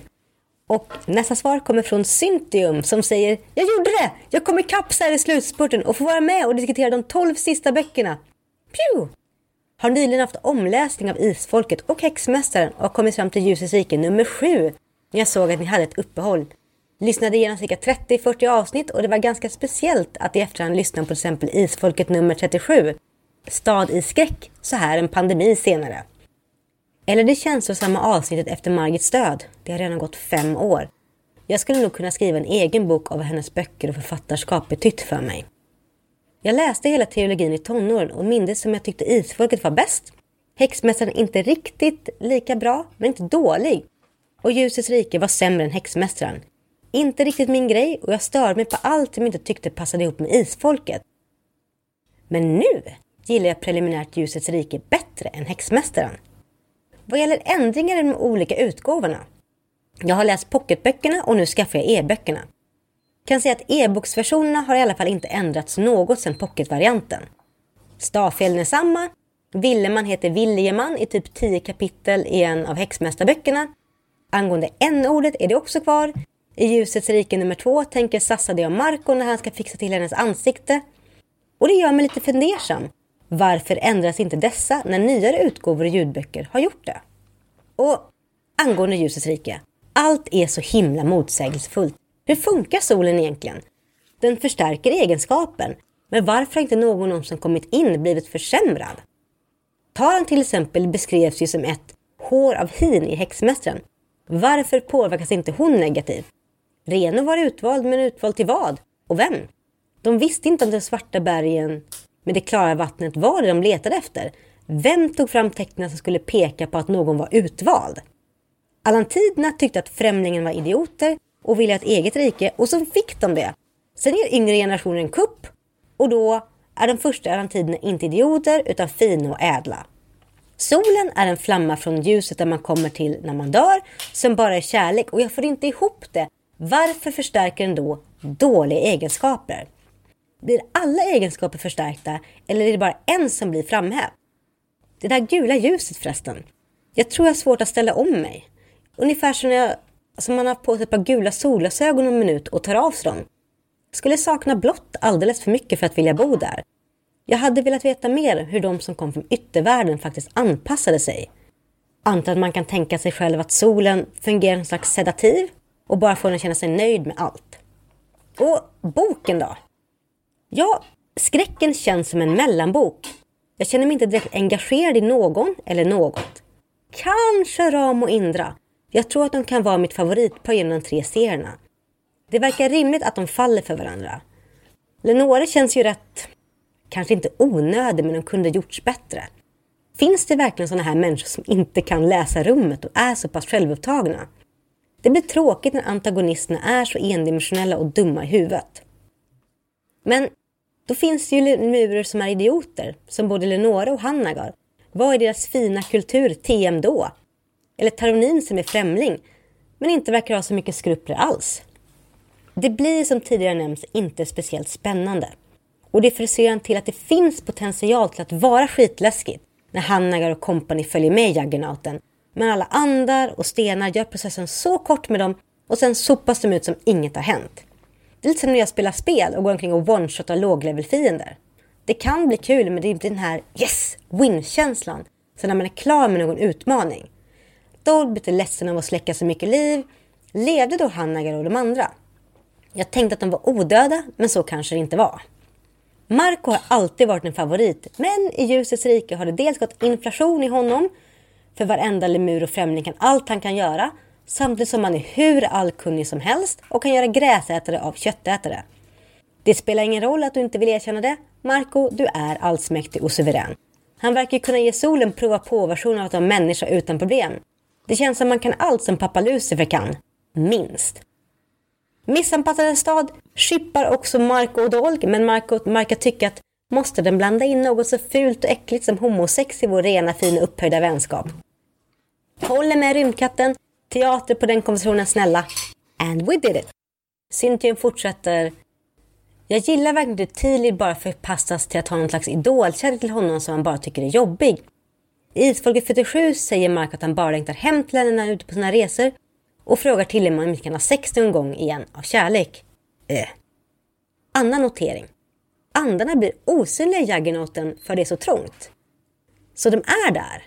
Men osynliga så borde de inte ta plats i alla fall. Om de tar plats är de så på något sätt.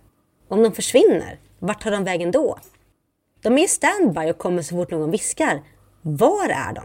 Flyger de kanske utanför juggernauten? Och djuret blir skadat också. Marco fixar inte heller på en minut om det behövs en veterinär. Wow! Men inte djuret en ande? Ett irritationsmoment i serien är när en person, alltid en kvinna, beskrivs som teknisk idiot. Gör inget drinking game av det i den här boken. Risken för magpumpning är överhängande. Oh, ett drinking game. Oh. Inte på det. Eller på det. Eller på det. Ja. Okej. Okay. Syntium fortsätter.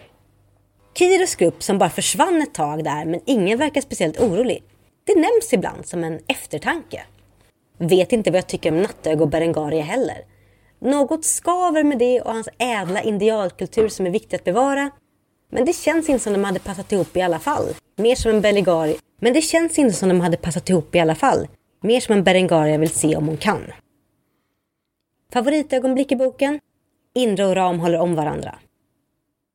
Favoritkaraktär? Ja, Indra och Ram då. Och Siska och Tsi också. Gillar att han är så känslosam och hon mer reserverat. Jag måste göra ett långt inlägg längre för jag vill tacka för en underbar podd. Gärna mer historiska hörnor i den mån det går. Och gärna mer författartekniska reflektioner för jag är intresserad av skrivande själv. Ni är så charmiga och roliga att jag förlåter er alla uttal jag inte håller med. Önskar att jag varit med från början. Ni kan ju alltid göra ett varv till när ni är färdiga, nu när ni är varma i kläderna. Ljudet funkar för det mesta och allt. Nästa anhalt Patreon. Tack så jättemycket Cyntium och tack för att du är med oss. Så glada att vi faktiskt tog lite paus så att du kunde komma ikapp. Tack! Och tack för att du stöttar oss på Patreon. Mm -hmm. Nästa person som har skrivit är Langelina som också skriver sitt första inlägg. Välkommen! Välkommen Langelina! Är det norska eller danska? Det var en bra fråga. Jag provar och ser om jag lyckas eh, tolka det. Då är det förmodligen norska. Ja, då är det förmodligen norska. Så min översättning då. Hej! Äntligen har jag också kommit ikapp. Jag har älskat Margit Sandemos böcker och Sagan om Isfolket helt sedan jag läste serien som tonåringen och blev superglad jag hittade den här podden. Jag har lyssnat på alla avsnitt om Isfolket minst tio gånger. Jag kom aldrig längre än de första böckerna av Häxmästaren när jag läste första gången och slutade då jag inte tyckte att den var lika bra som Isfolket. Nu har däremot podden motiverat mig Yay! att ge den sista delen av trilogin en chans. Så nu läser jag Ljusets rike för första gången. Hittills är jag lite rädd, lite charmerad och grundligt förvirrad över alla karaktärerna, plottlinjerna och plotthålen i den här märkliga serien. Så vad tycker jag om boken? Det är fint att få följa Siska igen. Jag förstår att hon är traumatiserad av sina upplevelser i mörkret. Och det är fint att höra hennes reflektioner runt det nya livet i ljusets rike och den växande relationen mellan henne och Si. Leonore däremot är en så stereotypisk karaktär som jag gott och väl kunde klara mig utan. Var det inte lemurerna som skulle vara så otroligt ädla och fina? Suck. Jag är enig med alla att det är trist att inte Miranda själv får berätta att hon är gravid. utan att nyheten omedelbart ska utannonseras till alla. Jag har funderat kanske lite för mycket på hjortprojektet. Det är alltså bara 33 hjortar. Det kommer att leda till en förfärlig inavel. Jag har hört att det måste vara minst 50 individer för att en art ska klara sig på kort sikt. Några gånger krävs det ändå flera. Så de kommer att dö ut av sig själv ganska fort. Om de mot all förväntan skulle klara sig borde väl tillväxten till slut bli exponentiell i ljusets rike där det inte finns någon jakt och inte finns några rovdjur. Till slut kommer en armé av hjortar att gnaga ner hela silverskogen och upptäcka allting skumt som är gömt där inne. Men de onda främlingarna kan säkert fixa barnbegränsning på alla djur också. Eventuellt kan ju den allsmäktige Marco göra om hjortarna till köttätare istället. Så skulle hon kunna äta upp alla krypskyttarna i mörkret. Åh oh, gud, det hade varit en bok jag velat läsa. Mördarhjortarna i mörkret. Varför måste nattögat tvingas till att gifta sig med någon han inte älskar för att bevara folkets kultur? Så trött på allt tjat om rasrenhet. Jag blir glad när Berengaria och Indra struntar i detaljstyrning från Talonin och byter grupper med varandra. Ha! You go girls! Håller med alla i de missanpassade stad. Marco och Dolk är det perfekta paret. Yes. Är synd bara att Marco inte har insett det själv än. Utan håller fast vid sin rena vänskap. Jag älskar kärlekshistorien mellan Indra och Ram och gillar alla scener där de är med. Jag gillar att historien får byggas upp över så lång tid. Även om det aldrig är något tvivel om att de till slut kommer att få varandra. Jag gillar också kärlekshistorien mellan Oriana och Thomas. Den känns så naturlig. Elena och Jaskari är tragiska som vanligt. Och varför måste alla kvinnorna vara tekniska idioter?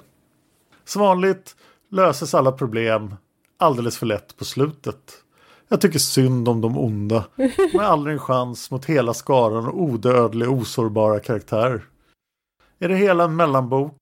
Men jag gillar att det ges tid till att följa flera karaktärer och lära känna dem lite bättre. Som till exempel Siska och Berengaria. Hi, I'm Daniel, founder of Pretty Litter. Did you know cats tend to hide symptoms of sickness and pain? I learned this the hard way after losing my cat, Gingy. So I created Pretty Litter, a health monitoring litter that helps detect early signs of illness by changing colors, saving you money and potentially your cat's life. Pretty Litter is veterinarian developed, and it's the easiest way to keep tabs on your fur baby's health right at home. Go to prettylitter.com and use code ACAST for 20% off your first order and a free cat toy. Terms and conditions apply. See site for details. Planning for your next trip? Elevate your travel style with Quince. Quince has all the jet setting essentials you'll want for your next getaway, like European linen, premium luggage options, buttery soft Italian leather bags, and so much more. And is all priced at 50 to 80% less than similar brands. Plus, Quince only works with factories that use safe and ethical manufacturing practices. Pack your bags with high-quality essentials you'll be wearing for vacations to come with Quince. Go to quince.com slash pack for free shipping and 365-day returns. Favoritögonblick när Si och Siska räddar hjortarna. Favoritkaraktär är Indra och Ram. Jag är nyfiken på vad som kommer hända sen och tack för en fantastisk podd. Tusen tack för det, Angelina. Och nu kommer nästa svar från Silja Arngrimsdotter som säger på svar på vad hon tyckte om boken. En ett lite... Rörig. En lite rörig bok med allt för många karaktärer och allt för många kärleksintriger på en gång. Blir inte klok på vare sig tidsskillnaden eller dimensionerna inne i ljusets rike eller i jordens inre. Ser man på kartan i början av boken och på hur tunn jordskorpan är så måste ju avstånden vara enorma både i ljusets rike och ute i mörkret. För jordklotet är ganska stort. Men ändå verkar det inte helt så när alla springer runt. Jag är också otroligt trött på att alla pratar om rasrenhet och liknande. Att tidigare huvudpersoner som Mori är reducerat till en bikaraktär och knappt ens det. Och att speciellt Sol, men också Marco, inte liknar sig själv det minsta från hur vi känner dem från isfolket. Hade förresten gärna sett att det blev ett par av de två. Det hade kunnat vara intressant. Och favoritögonblicket? Och Silje säger att på sidan 207 så sägs det så här. Siska såg in i de underbaraste ögon hon någonsin sett. Så sorgsna, så milda, så resignerade att tårarna steg häftigt i Siskas ögon och måste stryka bort dem med en gyttjig hand. Slutcitat. Silja Arngrimsdotter säger, jag tycker på det hela att det är fint när Siska och Tsi räddar hinden och kalven och Siska får större självinsikt och förståelse för andra. Och när Berengaria räddar den ensamma hjorthannen. Jag tycker på att hon kunde klarat det helt på egen hand utan ingripande från Sol. Fint också att Miranda och Gondagil väntar barn, men jag är enig med alla andra här, hon borde ha fått berätta det själv. Och jag älskar Rams sista kommentar i boken. Favoritkaraktär då? Lilian Arningsdotter säger, jag vet faktiskt inte. Hjortarna kanske? Eller djuret? Stackars fina djuret. Silja Arningsdotter har ju varit med oss sedan 2008 eh, på forumet faktiskt. Men ja. nästa svar kommer från Skarvsladd som också är helt ny på forumet. Välkommen Skarvsladd! Välkommen! Och Skarvsladd inleder starkt med följande inlägg. Oh my god! Jag är kapp! Jag har varit orimligt stressad att aldrig någonsin hinna ikapp er. Det kändes som att jag hade långt eftersprång, kan man ens säga så, när jag började lyssna på Sagan om Isfolket för cirka ett halvår sedan. Men här är jag nu! Jippi för mig och jippi för er som gör ett sånt kanonjobb. Anna och Dan, ni är grymma! Sluta aldrig! Åh, tack! Jag läste Margits böcker i tonåren och har med jämna mellanrum vänt tillbaka. En del favoriter har jag nog läst 20 gånger. Just Legenden om ljusets rike vet jag att jag inte gillade. Minns faktiskt nästan ingenting från serien heller. Jag läste den bara en gång. Nu när jag läser slash lyssnar igen är den bättre än vad jag mindes. Jag är positivt överraskad.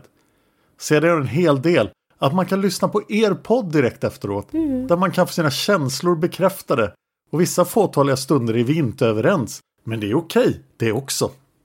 Innan jag går in på boken och vad jag tyckte om den måste jag först få berätta att jag tyckte att ni talade så makalöst snabbt i början av podden, de första avsnitten.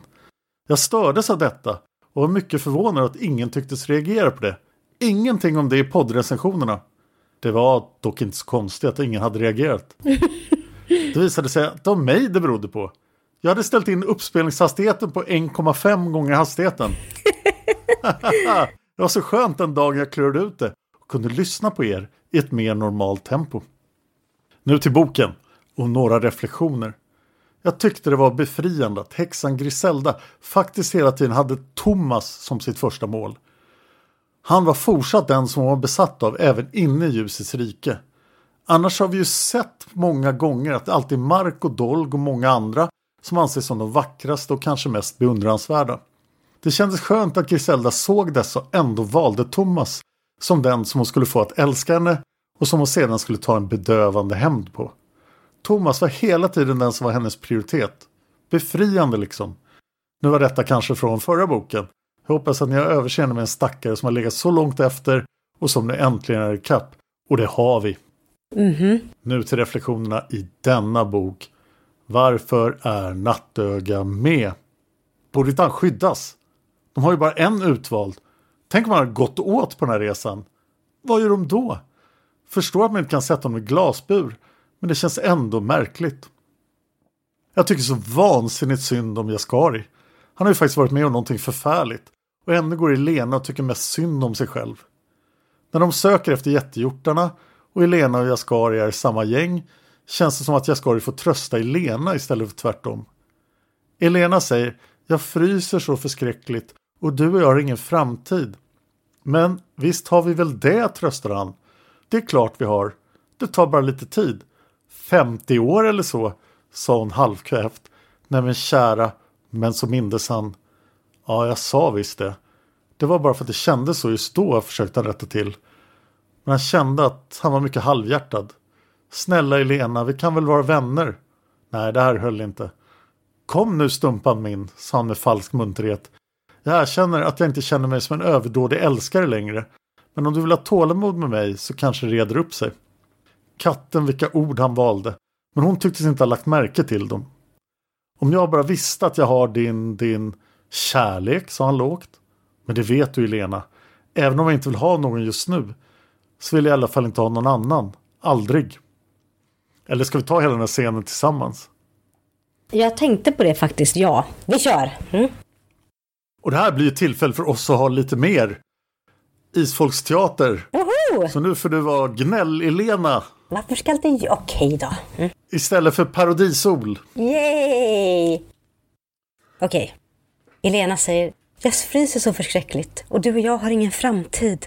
Men visst har vi väl det? Det är klart vi har. Det tar bara lite tid. 50 år eller så. Nej men kära. Ja, jag sa visst det. Det var bara för att det kändes så just då. Snälla Elena. Vi kan väl vara vänner? Kom nu stumpan min. Jag känner att jag inte känner mig som en överdådig älskare längre. Men om du vill ha tålamod med mig så kanske det reder upp sig. Om jag bara visste att jag hade, hade din, din... Kärlek? Men det vet du Elena. Även om jag inte vill ha någon just nu. Så vill jag i alla fall inte ha någon annan. Aldrig. Du förstår. Det är bara just nu jag inte orkar med mera ömhet och sådär. Men gav du henne ömhet? Nej, nej, det, det hela var bara rått. Jag hann inte tänka. Men du trodde det var jag? Ja, ja visst.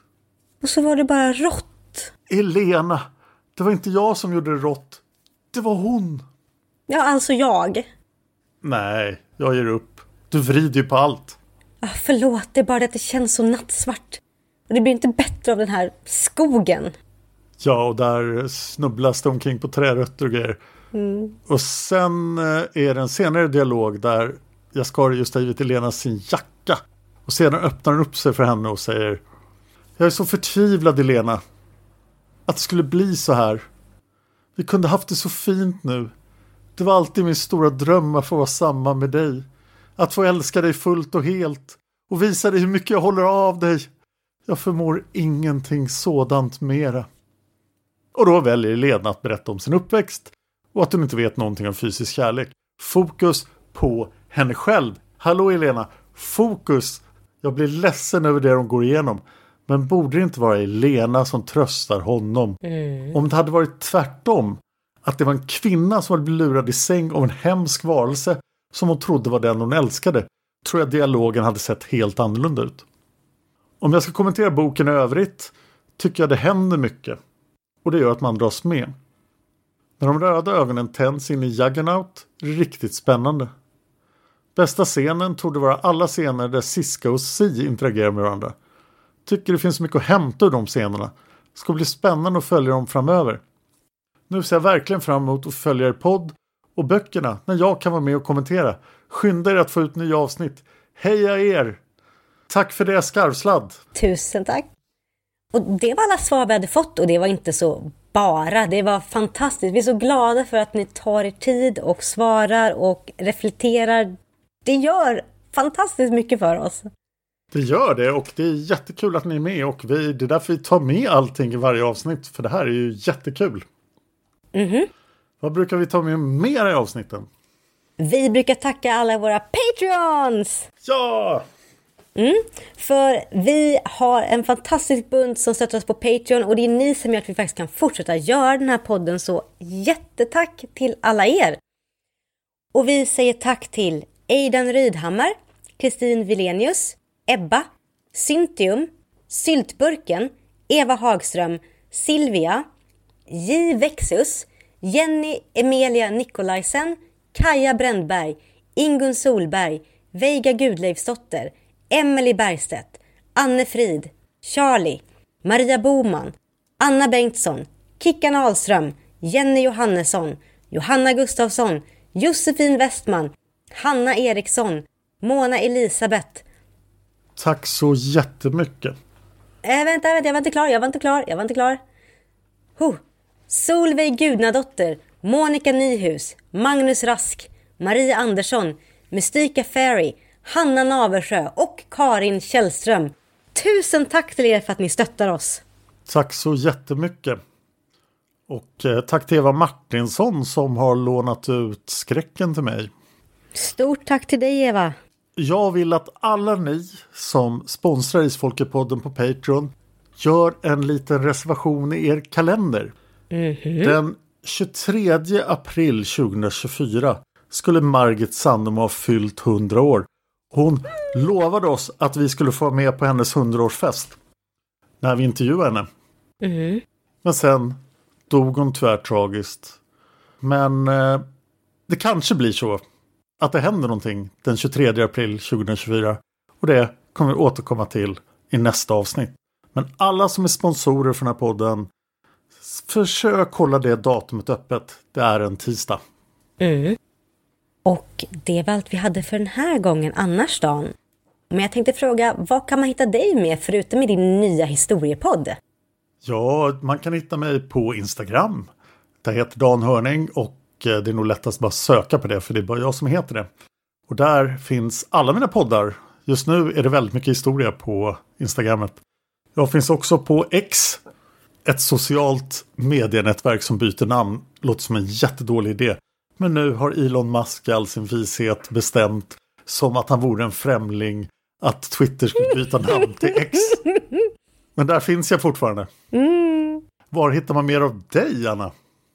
Jag finns också på X än så länge och där heter jag Anna Seras och ni får jättegärna gå in och följa mig där. Så länge Elon Musk i, den, i sin stora vishet beslutar sig för att hålla det öppet. Jag finns också på Instagram och där heter jag Setsuna Seras och där är man jättevälkommen att följa mig. Det är mycket uppdateringar på X och mycket på Instagram och jag blir väldigt glad om ni följer mig där. Så tusen tack för det. Oj, vi har spelat in nästan två timmar. Ja, herregud. Och Dan, nästa bok, då är det Sol av Isfolket. Och den boken kommer jag ha en liten speciell historia om att berätta. Så det ska, vi, det ska du få veta då. Oj, vad spännande! Men jag har också någonting att berätta här. Oj! Som jag tänkte att vi skulle kommentera.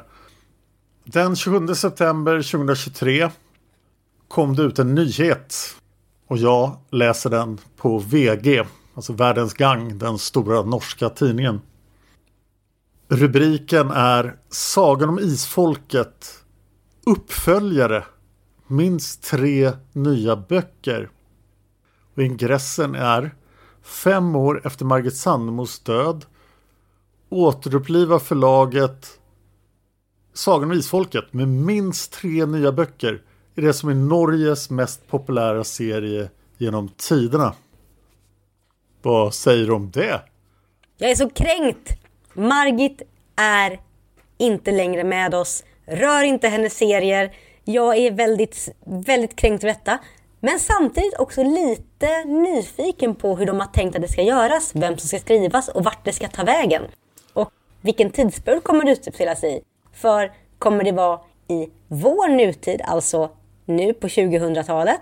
Eller kommer det vara i framtiden via ljusets rike? Det vet jag inte. Så att jag är kränkt men också lite nyfiken. Jag kan upplysa dig ytterligare. Författaren är Hilde Susanne Jäknäs. Och hon ska skriva minst tre böcker. Den nya serien heter Isfolkets förbannelse. Och verkar vara en prequel. Den utspelas alltså innan Trollbunden. Jag är, jag, vi har ju haft, ibland pratat om att det hade varit kul att ha böcker som täcker mellantiden mellan Tengil den onde fram till Tengil den gode. Och det kan ju vara det vi får nu. Men jag är fortfarande av den åsikten att Margit inte längre är med oss. Och jag undrar hur det kommer bli utan hennes, utan hennes varma hjärta i detta. Det ska bli väldigt spännande. Den första boken kommer redan i februari 2024 och får titeln Solens son. Det här ska bli intressant. Mm? Och vi kommer ju diskutera det här många gånger i podden. Solens son börjar år 1501.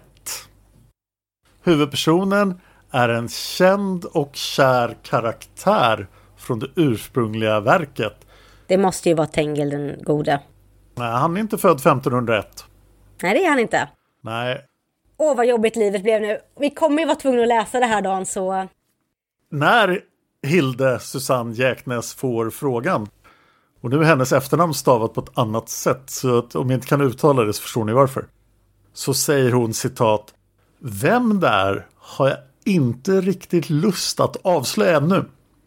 Jag är väldigt glad för att förlaget och Margit Sandemos efterlevande blev så begeistrade av mitt arbetsprov.